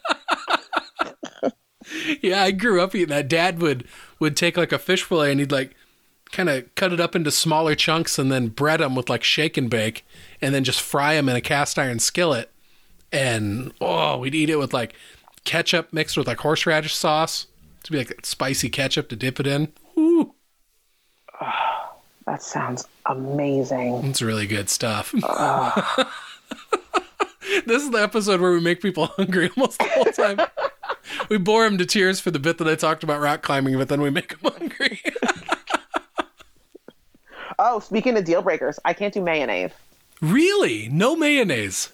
No, not on anything. The only time mayonnaise is acceptable, and I mean the very slim time mayonnaise acceptable, is in my mother's potato salad. But then she also puts like mustard in it, so it kind of alters the flavor a bit and makes it like it tints it yellow, so it's not as bad. But I also can't eat it the day she makes it. It has to sit in the fridge overnight for like the potatoes to soak up, so it's not like I can't see the mayo. Um, but I can't make not on a burger, not on a sub. Keep it away from me. And I know it's just oil and egg. Like I know it's not like anything, but it just I can't do mayo. I, I can't do it. It always looks like something that just came out of somebody's orifice. I can't do it. I So love it with that um, that spicy brown deli mustard.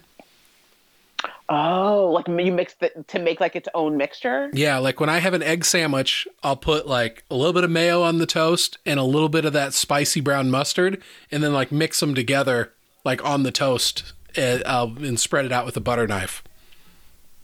And, And then just egg. and then just egg, And then sometimes if I'm feeling fancy, I'll put a slice of American cheese on it just because it melts really good. And Oh, wow. just do the eggs like sunny side up with the yolks mostly cooked through. You know, so they I can't do runny egg yolks anymore on a sandwich now because of my beard. There's nothing worse than having egg yolk run into a fucking beard. It's like, well, I guess I'm taking a shower after breakfast. I'm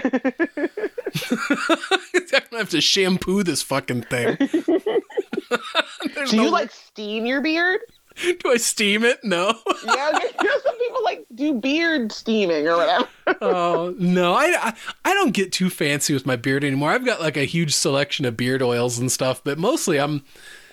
I get. I'll I'll just use regular conditioner in the shower, and it's like my beard is super soft if I just use conditioner on it, and then I just gotta remember to brush it right away when I get out of the shower. Otherwise, it's so it'll tangle up so bad if I don't brush it right away.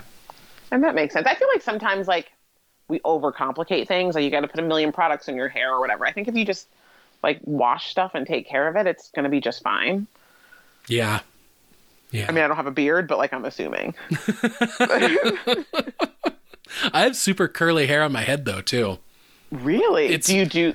Like it's um it's like if I just let my hair grow and grow and grow, it gets to a point where it's not going to look any longer unless it's wet. And then it'll, like it'll be wet and go down clear past my nose, but then when it dries, it'll be fairly tight curls up top. Oh, Like like total like Jewfro type like hair. Like it's my grandma like would always be like, "Oh, your pretty curls." and like I never I when I was a kid I was like, "Okay, yeah, whatever." And then my wife's like, whenever my hair's starting to get long and it's like peeking out from under the edges of my cap, she really likes it. Cuz whenever I'm like, "Oh, it's time for a haircut." She's like, "You know, your curls." I'm like, "All right, fine, I'll keep it for you." that's such a grandmother thing to say. Well, I was thinking that though, but my I, I get it from my dad. My dad's got curly hair too, and I remember my grandma used to give my dad shit all the time because years in years before he was driving to work one day, and some guy pulled up next to him and was like pointing, like emphatically pointing, and so my dad thought there was something wrong with his car, and so he pulled over, and the guy asked him for his number. And so my grandma fucking teased him nonstop and always say it's because you're pretty curly hair. Getting noticed. he was getting noticed. And so, yeah, I got that same hair. Nobody's waving me down the interstate for my number yet, but hey, you know, I'm still young.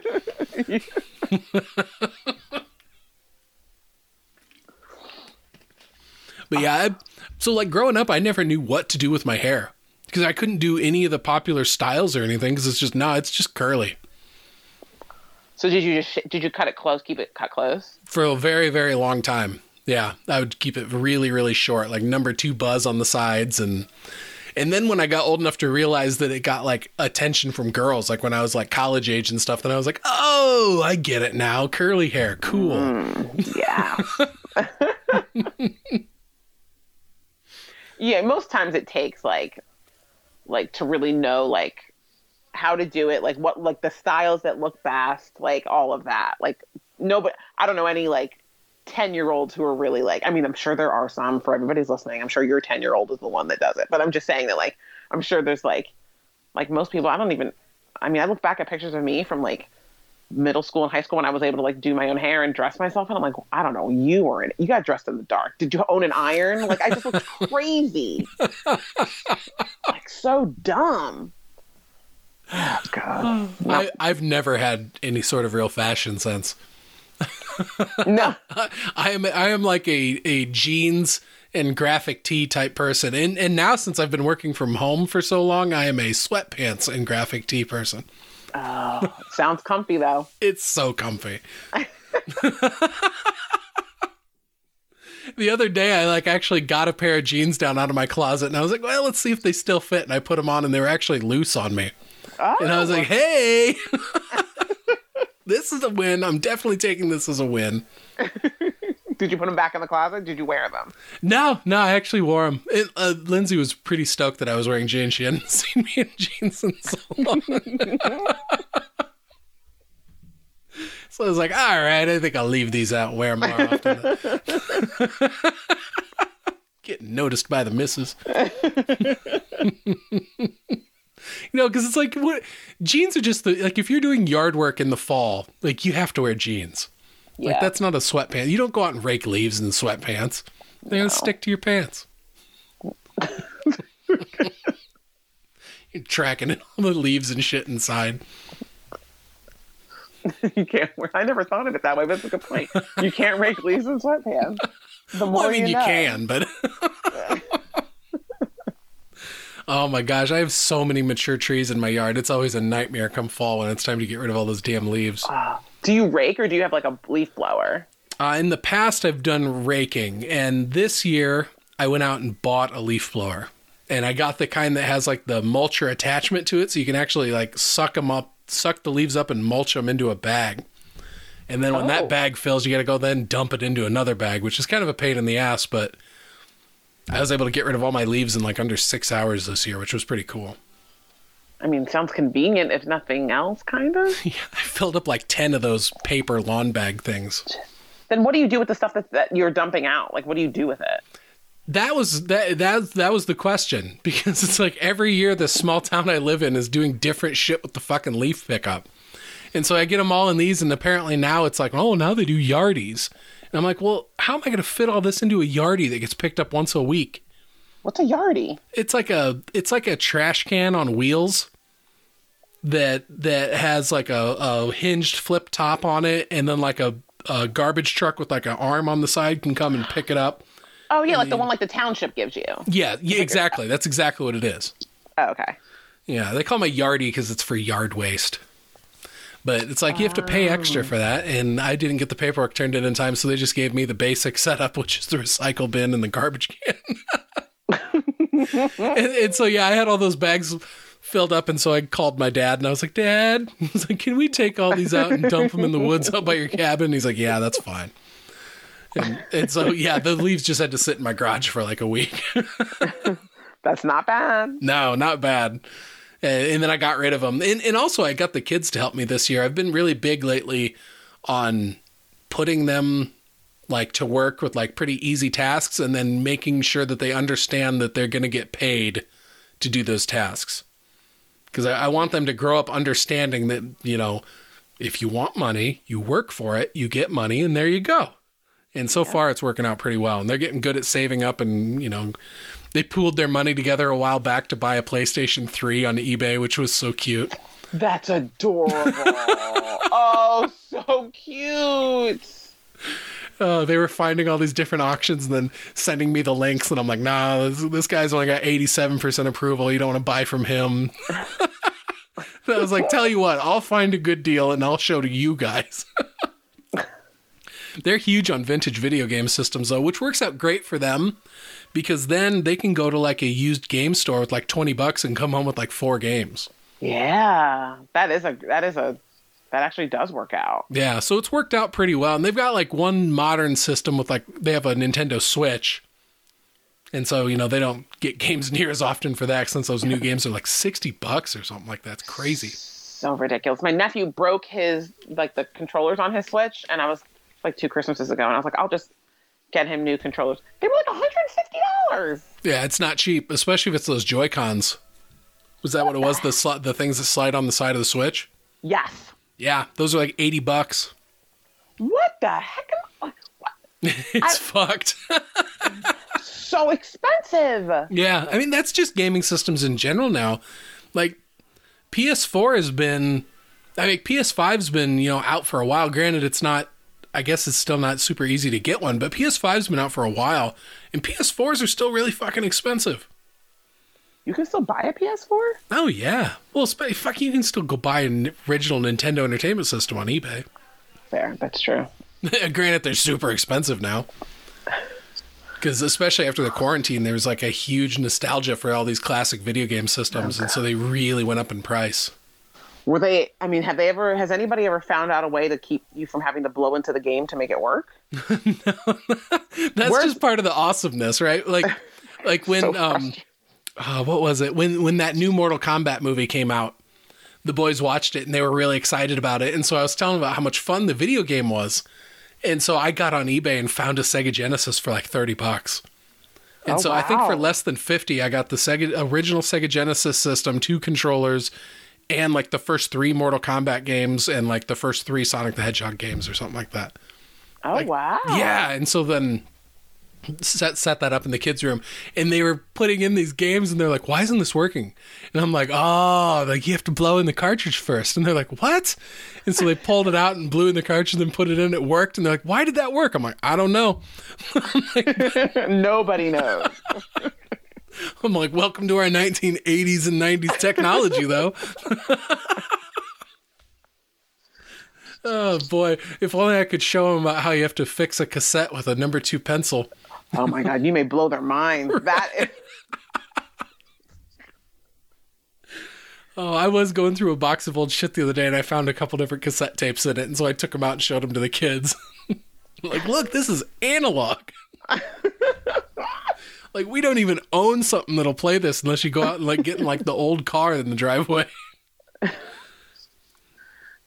I just miss.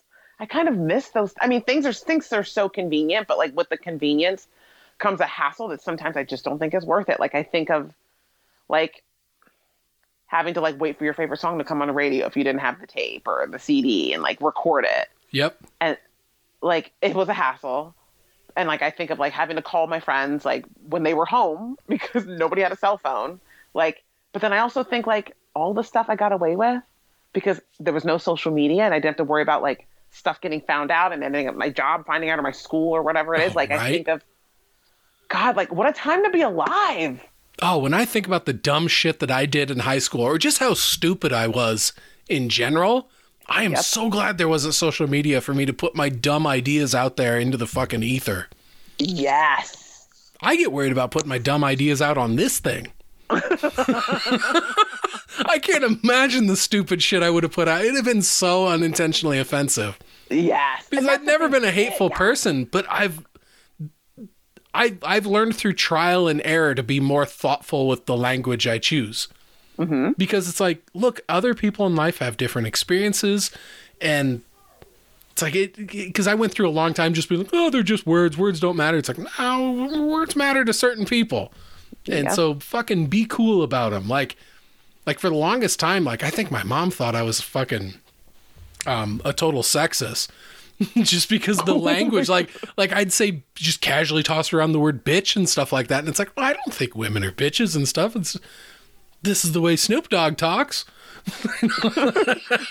But it's like nah you're a kid in Iowa. You shouldn't fucking talk like that. Oh my god. So I mean yeah try trial and error. I, I don't know what got me on that tangent. No, now it's on I'm like why are you talking about stupid decisions Joe? the stuff that's not on social media now, There so, you like, go. can get away with it Oh my god, I just said the dumbest shit. When I think back to the tattoos I wanted in high school, I'm so glad that I never did oh, that. God. yeah, that's another one. And like I, I that's a that's a great point. There's so many things I wanted to put on my body when I was a kid. Thank God I never followed through that. I wanted like at one point because my favorite Backstreet Boy had a tattoo that was like a, a huge cross and like gravel, and so I thought I would look deep. Wasn't number one wasn't even religious, and like I wanted the same tattoo. I'm so glad I never got it. He's not my favorite Backstreet Boy anymore, which is important. It would have looked dumb on me. So like you know, those are all life lessons, Stephanie. Your favorite Backstreet Boy will change. I know it's hard to believe, but in 20 years, it's no longer Brian. Universe. Sorry. Do you remember Mickey's malt liquor? No. So there's this malt liquor called Mickey's, and their their logo has like a bee, like putting its fists up, if I remember. And I, for some reason, when I was younger, I thought it was the coolest thing ever, and I was obsessed with getting the Mickey's bee tattooed on my fucking forearm. Oh my goodness. And you know, thank God I never did because how dorky would that be? like, like you have a tattoo of a malt liquor. Like, what is wrong with you? it's like, do you like malt liquor? Not, not, not especially. I just like the look of this little bee fella, and I thought he'd look good on me. Crisis averted. Oh God, what terrible ideas! I think that was the dumbest one I ever wanted, though. Do you have tattoos now? I don't have any. I for the longest time I was gonna get um, one like a, a cuff around like my forearm, kind of like right under my elbow. That would have been a Latin phrase from uh, the Stark coat of arms. I think it is for. What is it? Fortia facta fortiorum, which I think supposedly means the deeds of strength are stronger which I thought was cool. But then the more I researched into the genealogy of the Stark name, it's like looking up the name Miller or Smith. You know, it's like it's really Oh. hard to trace back genealogy just based on a name. And so I was like, maybe that's not even your coat of arms. Maybe you have nothing to do with those Starks. That'd be a weird thing to put on you if you have nothing to do with it. And so, yeah, that but that was the one that for the longest, like I actually went and talked to a shop and, and got prices and stuff for it, and and then just didn't end up doing it. Sometimes it's better, like when you procrastinate and then not end up getting it. Sometimes, and you realize something about it that may not have worked out. Yeah, that's probably how that one would have went. After a while, I'd have probably been looking at it. And, and that, and I, I think that given enough time, I could pick almost anything apart. And so if I did have a tattoo, it'd probably almost be better for me to not have it in a place where I could see it. Because Oh, yeah. I'm sure I could find something where I was like, I don't like this one little part of it, or I don't know. That's just a fear, though. Yeah, no fair. I think that's always the case with a tattoo. Um, but I think getting it where you can see it is will help. I also think getting it where you can't see it, but also other people aren't constantly looking at it. Oh, Like if it yeah. could be covered up with a shirt or something, like that's always great. Because I, if I don't want to scrutinize it, I definitely don't want somebody else to scrutinize it because they're not going to realize that when they tell me that the word is spelled wrong, that that's going to devastate me now because there's nothing I can do about it. Oh, yeah. Having a word spelled wrong on a tattoo would have to be the worst, right? Yes. Yes. No regrets. that's the one that comes to mind. or uh. like the people that get like, and I don't even. I this may have been photoshopped, but there's got to be people in the world who get like, like a, you know the like the word Marvel on their back, and then it's all DC comic book characters underneath. Oh, yeah. like, that's funny shit. like, like stuff like that because that's just embarrassing. Like that's just you don't know any better. But like that's got to be you know you can't see it, get it on your back, and then cover it up with all the t-shirts you own all the time. Do you have any tattoos? I do. I I actually I actually really like my. You sound like you're proud of a, because people are always surprised to find out I've got a, I do have a lower back tattoo. It's a little butterfly, so I have a tramp stamp. But I I really like it because it's small, it's simple. No, I mean unless I'm bending, I don't wear low rise jeans anymore. It's not 1998, so like like it's rarely seen, and so like I really like it because you know it's it's kind of hidden. I want to get another one, but I can't I can't make a decision, and it's the permanency of tattoos is what because I have so many friends that have like multiple random tattoos, and there's always one or two tattoos that are like, oh, this one's shitty, or I wish I wouldn't have gotten it, or I went with my friend and got one because she was getting one, or whatever. And I'm like, no, I don't want to regret it. So that's my concern. And my tattoo was also only 60 bucks. And to me, it doesn't look like it was 60 bucks. And I also, my friend was like, did you tip him? And I was like, no. She was like, you're supposed to tip him. Are you supposed to tip tattoo artists? Yeah, I have no idea. Yeah, that was a whole tangent. That was not planned. But um, yeah, I plan on getting another one. I just don't know where or wh- I want something on my ribs because it's easily hidden. But I don't know. That I heard it's really painful and like I don't know. I'll stick with my tramp stamp for now. I'm good. It's real Oh, classy. yeah, I'd imagine the ribs could hurt. yeah. You'd think any place where there's like bone fairly close under the skin is going to be pretty sensitive. Yeah. I think that when I see people with like head tattoos, I'm like, oh, that had to hurt. Jeez Louise. Gosh, I, I had a bunch of piercings when I was younger, but I don't have any of those anymore. My body is like, I've kind of gotten a, uh, like my skin has like a allergy to like metal. Really? Yeah, like uh, my wedding band is titanium, and it's the only ring that I've really been able to wear long term. Wow. Like otherwise, like if I wear a metal ring, it'll like make my skin break out where it almost looks like I've got like poison ivy or something. Oh, jeez. Yeah, it's kind of fucking wild. That is. But that it happened. I had my my eyebrow pierced, and like it kind of healed out of itself. Where it's like the the holes just kept getting closer together until eventually I just took the piercing out and just let the whole thing heal over because I was like, this thing's just going to get ripped out someday at this point. And it like it, it never healed correctly just because my body was like, what the like the same. I had I at one time I had two piercings I think in each ear, and they both went the same way. Whereas like eventually it would just get to the point where they would almost be like infected. And so I'd just have to take the piercing out and let it heal up, and then I'd pierce it again, and then eventually the same thing would happen again, and so it's just like fuck it. Oh god, that's unfortunate. Yeah, but I don't know. Maybe yeah, it's the universe's way of telling me you don't look good with piercings, dude. I remember a girl in middle school telling me one time, she's like, Joe, don't ever try and act badass because you are not badass. I remember at the time it almost hurting my feelings, but now in retrospect, I'm like, yeah, that's true. I'm not. like, I can be assertive and I can act tough to like, because I've found that just, you know, walking with like a certain presence can keep you from being a target. But it's like when it comes down to it, my wife always says it too. She's like, she's like, when you walk around at night and like you walk that different way that you do at night, she's like, you'll be fine unless you start talking, and then people realize you're really nice. And I'll be like, yeah, I know. I'm just too Just giggly. don't open your mouth. Yeah. Be like, hey guys, we're gonna have a problem here. They'd be like, we're robbing this guy twice. This is so I hate this is a terrible segue. now I'm excited.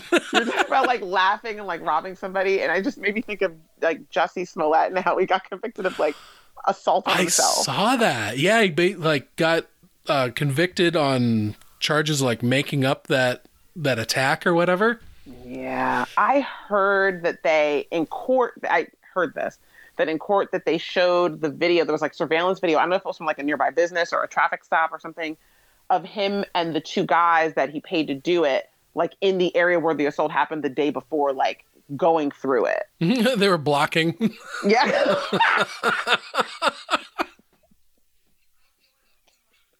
That's Yeah, I so mean- terrible.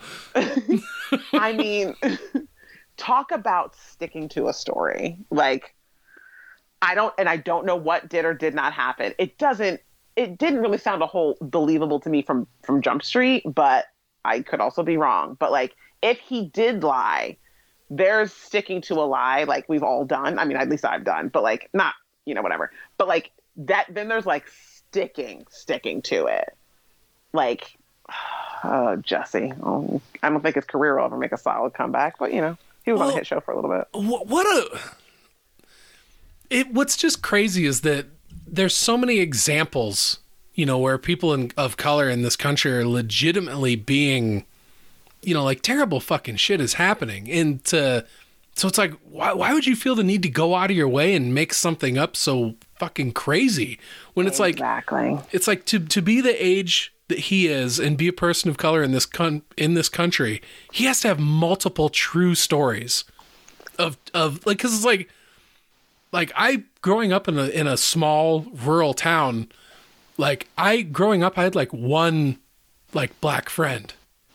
And I can think of a half dozen instances of shit that I saw happen to him.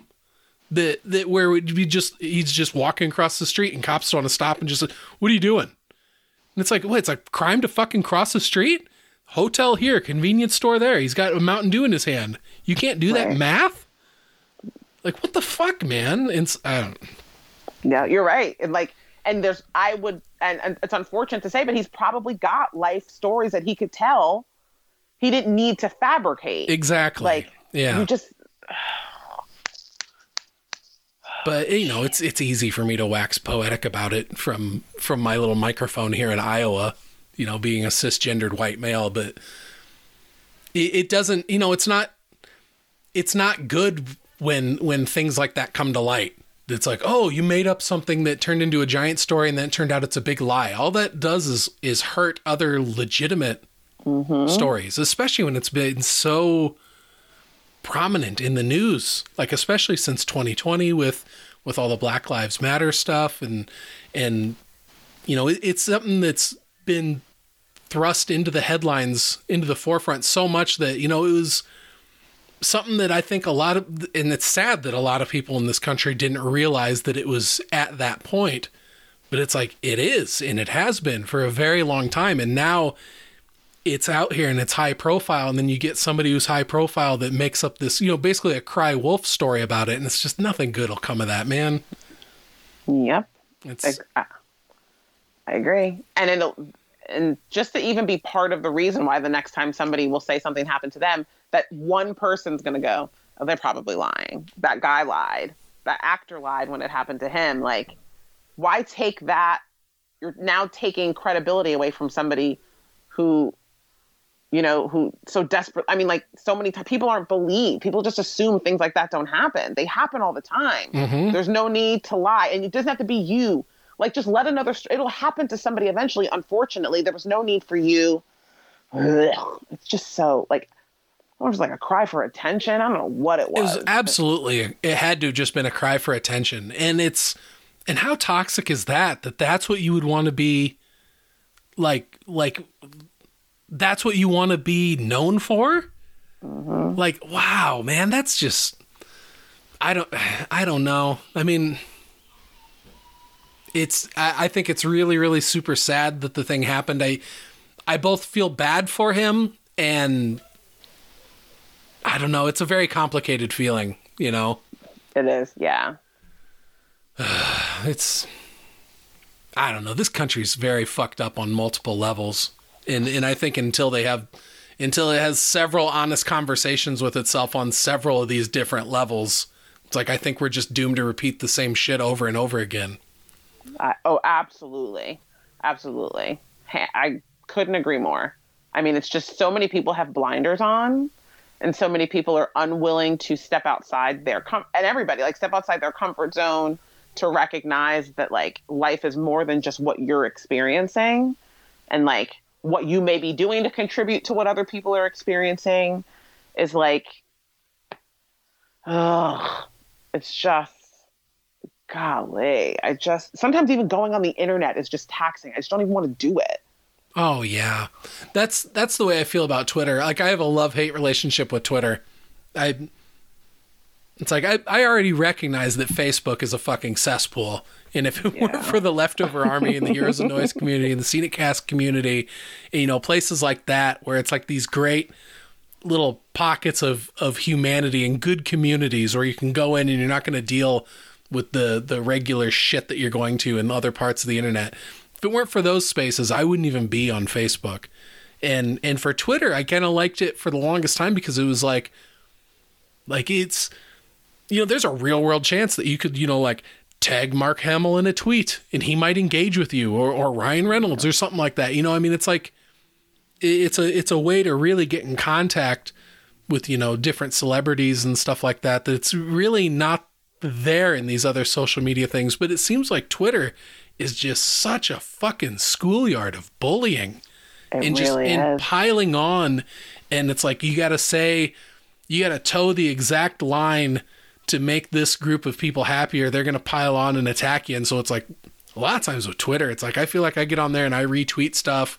I share links for the podcast. I um i always try and and go through it at least once a day to find friends' shows you know and like tweet and you know retweet them and stuff like that. And but yeah, otherwise Twitter grosses me the fuck out. I, I, I, I tend to love Reddit these days, and and I think it's just because I, as I get older, I get more and more obsessed with reading news. Reddit's another rabbit hole. oh, it can be. Reddit's weird too, because it's like Reddit's like the fucking Wild West. It's like you can find like super legit, wholesome content, and then you type in the wrong keyword sentence, and it's like the filthiest, fucked up, most types of porn that you can imagine. And There's it's a porn on Reddit? Oh, so much. Every any type you can think of. It's fucking. I remember when I first found that out, I was like, "What is this?" It's like you type in any sort of sex act, and there's probably a subreddit for it. It's Oh my fucking goodness. weird. Like, it is fucking weird, man. like I remember the first time I was scrolling through Twitter, and like I scrolled past like legit porn, and I was like, "What is this?" But then, yeah, Reddit took that to a whole new level. Oh wow. It's weird right. stuff.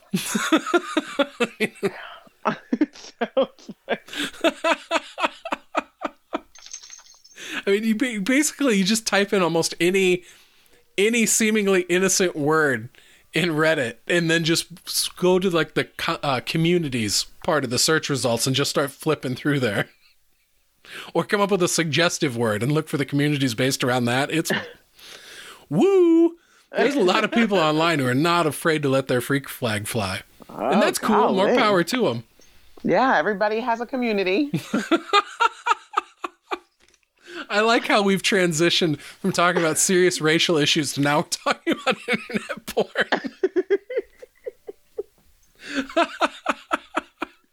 everything there's a segue from everything to every other thing. yeah, without a doubt.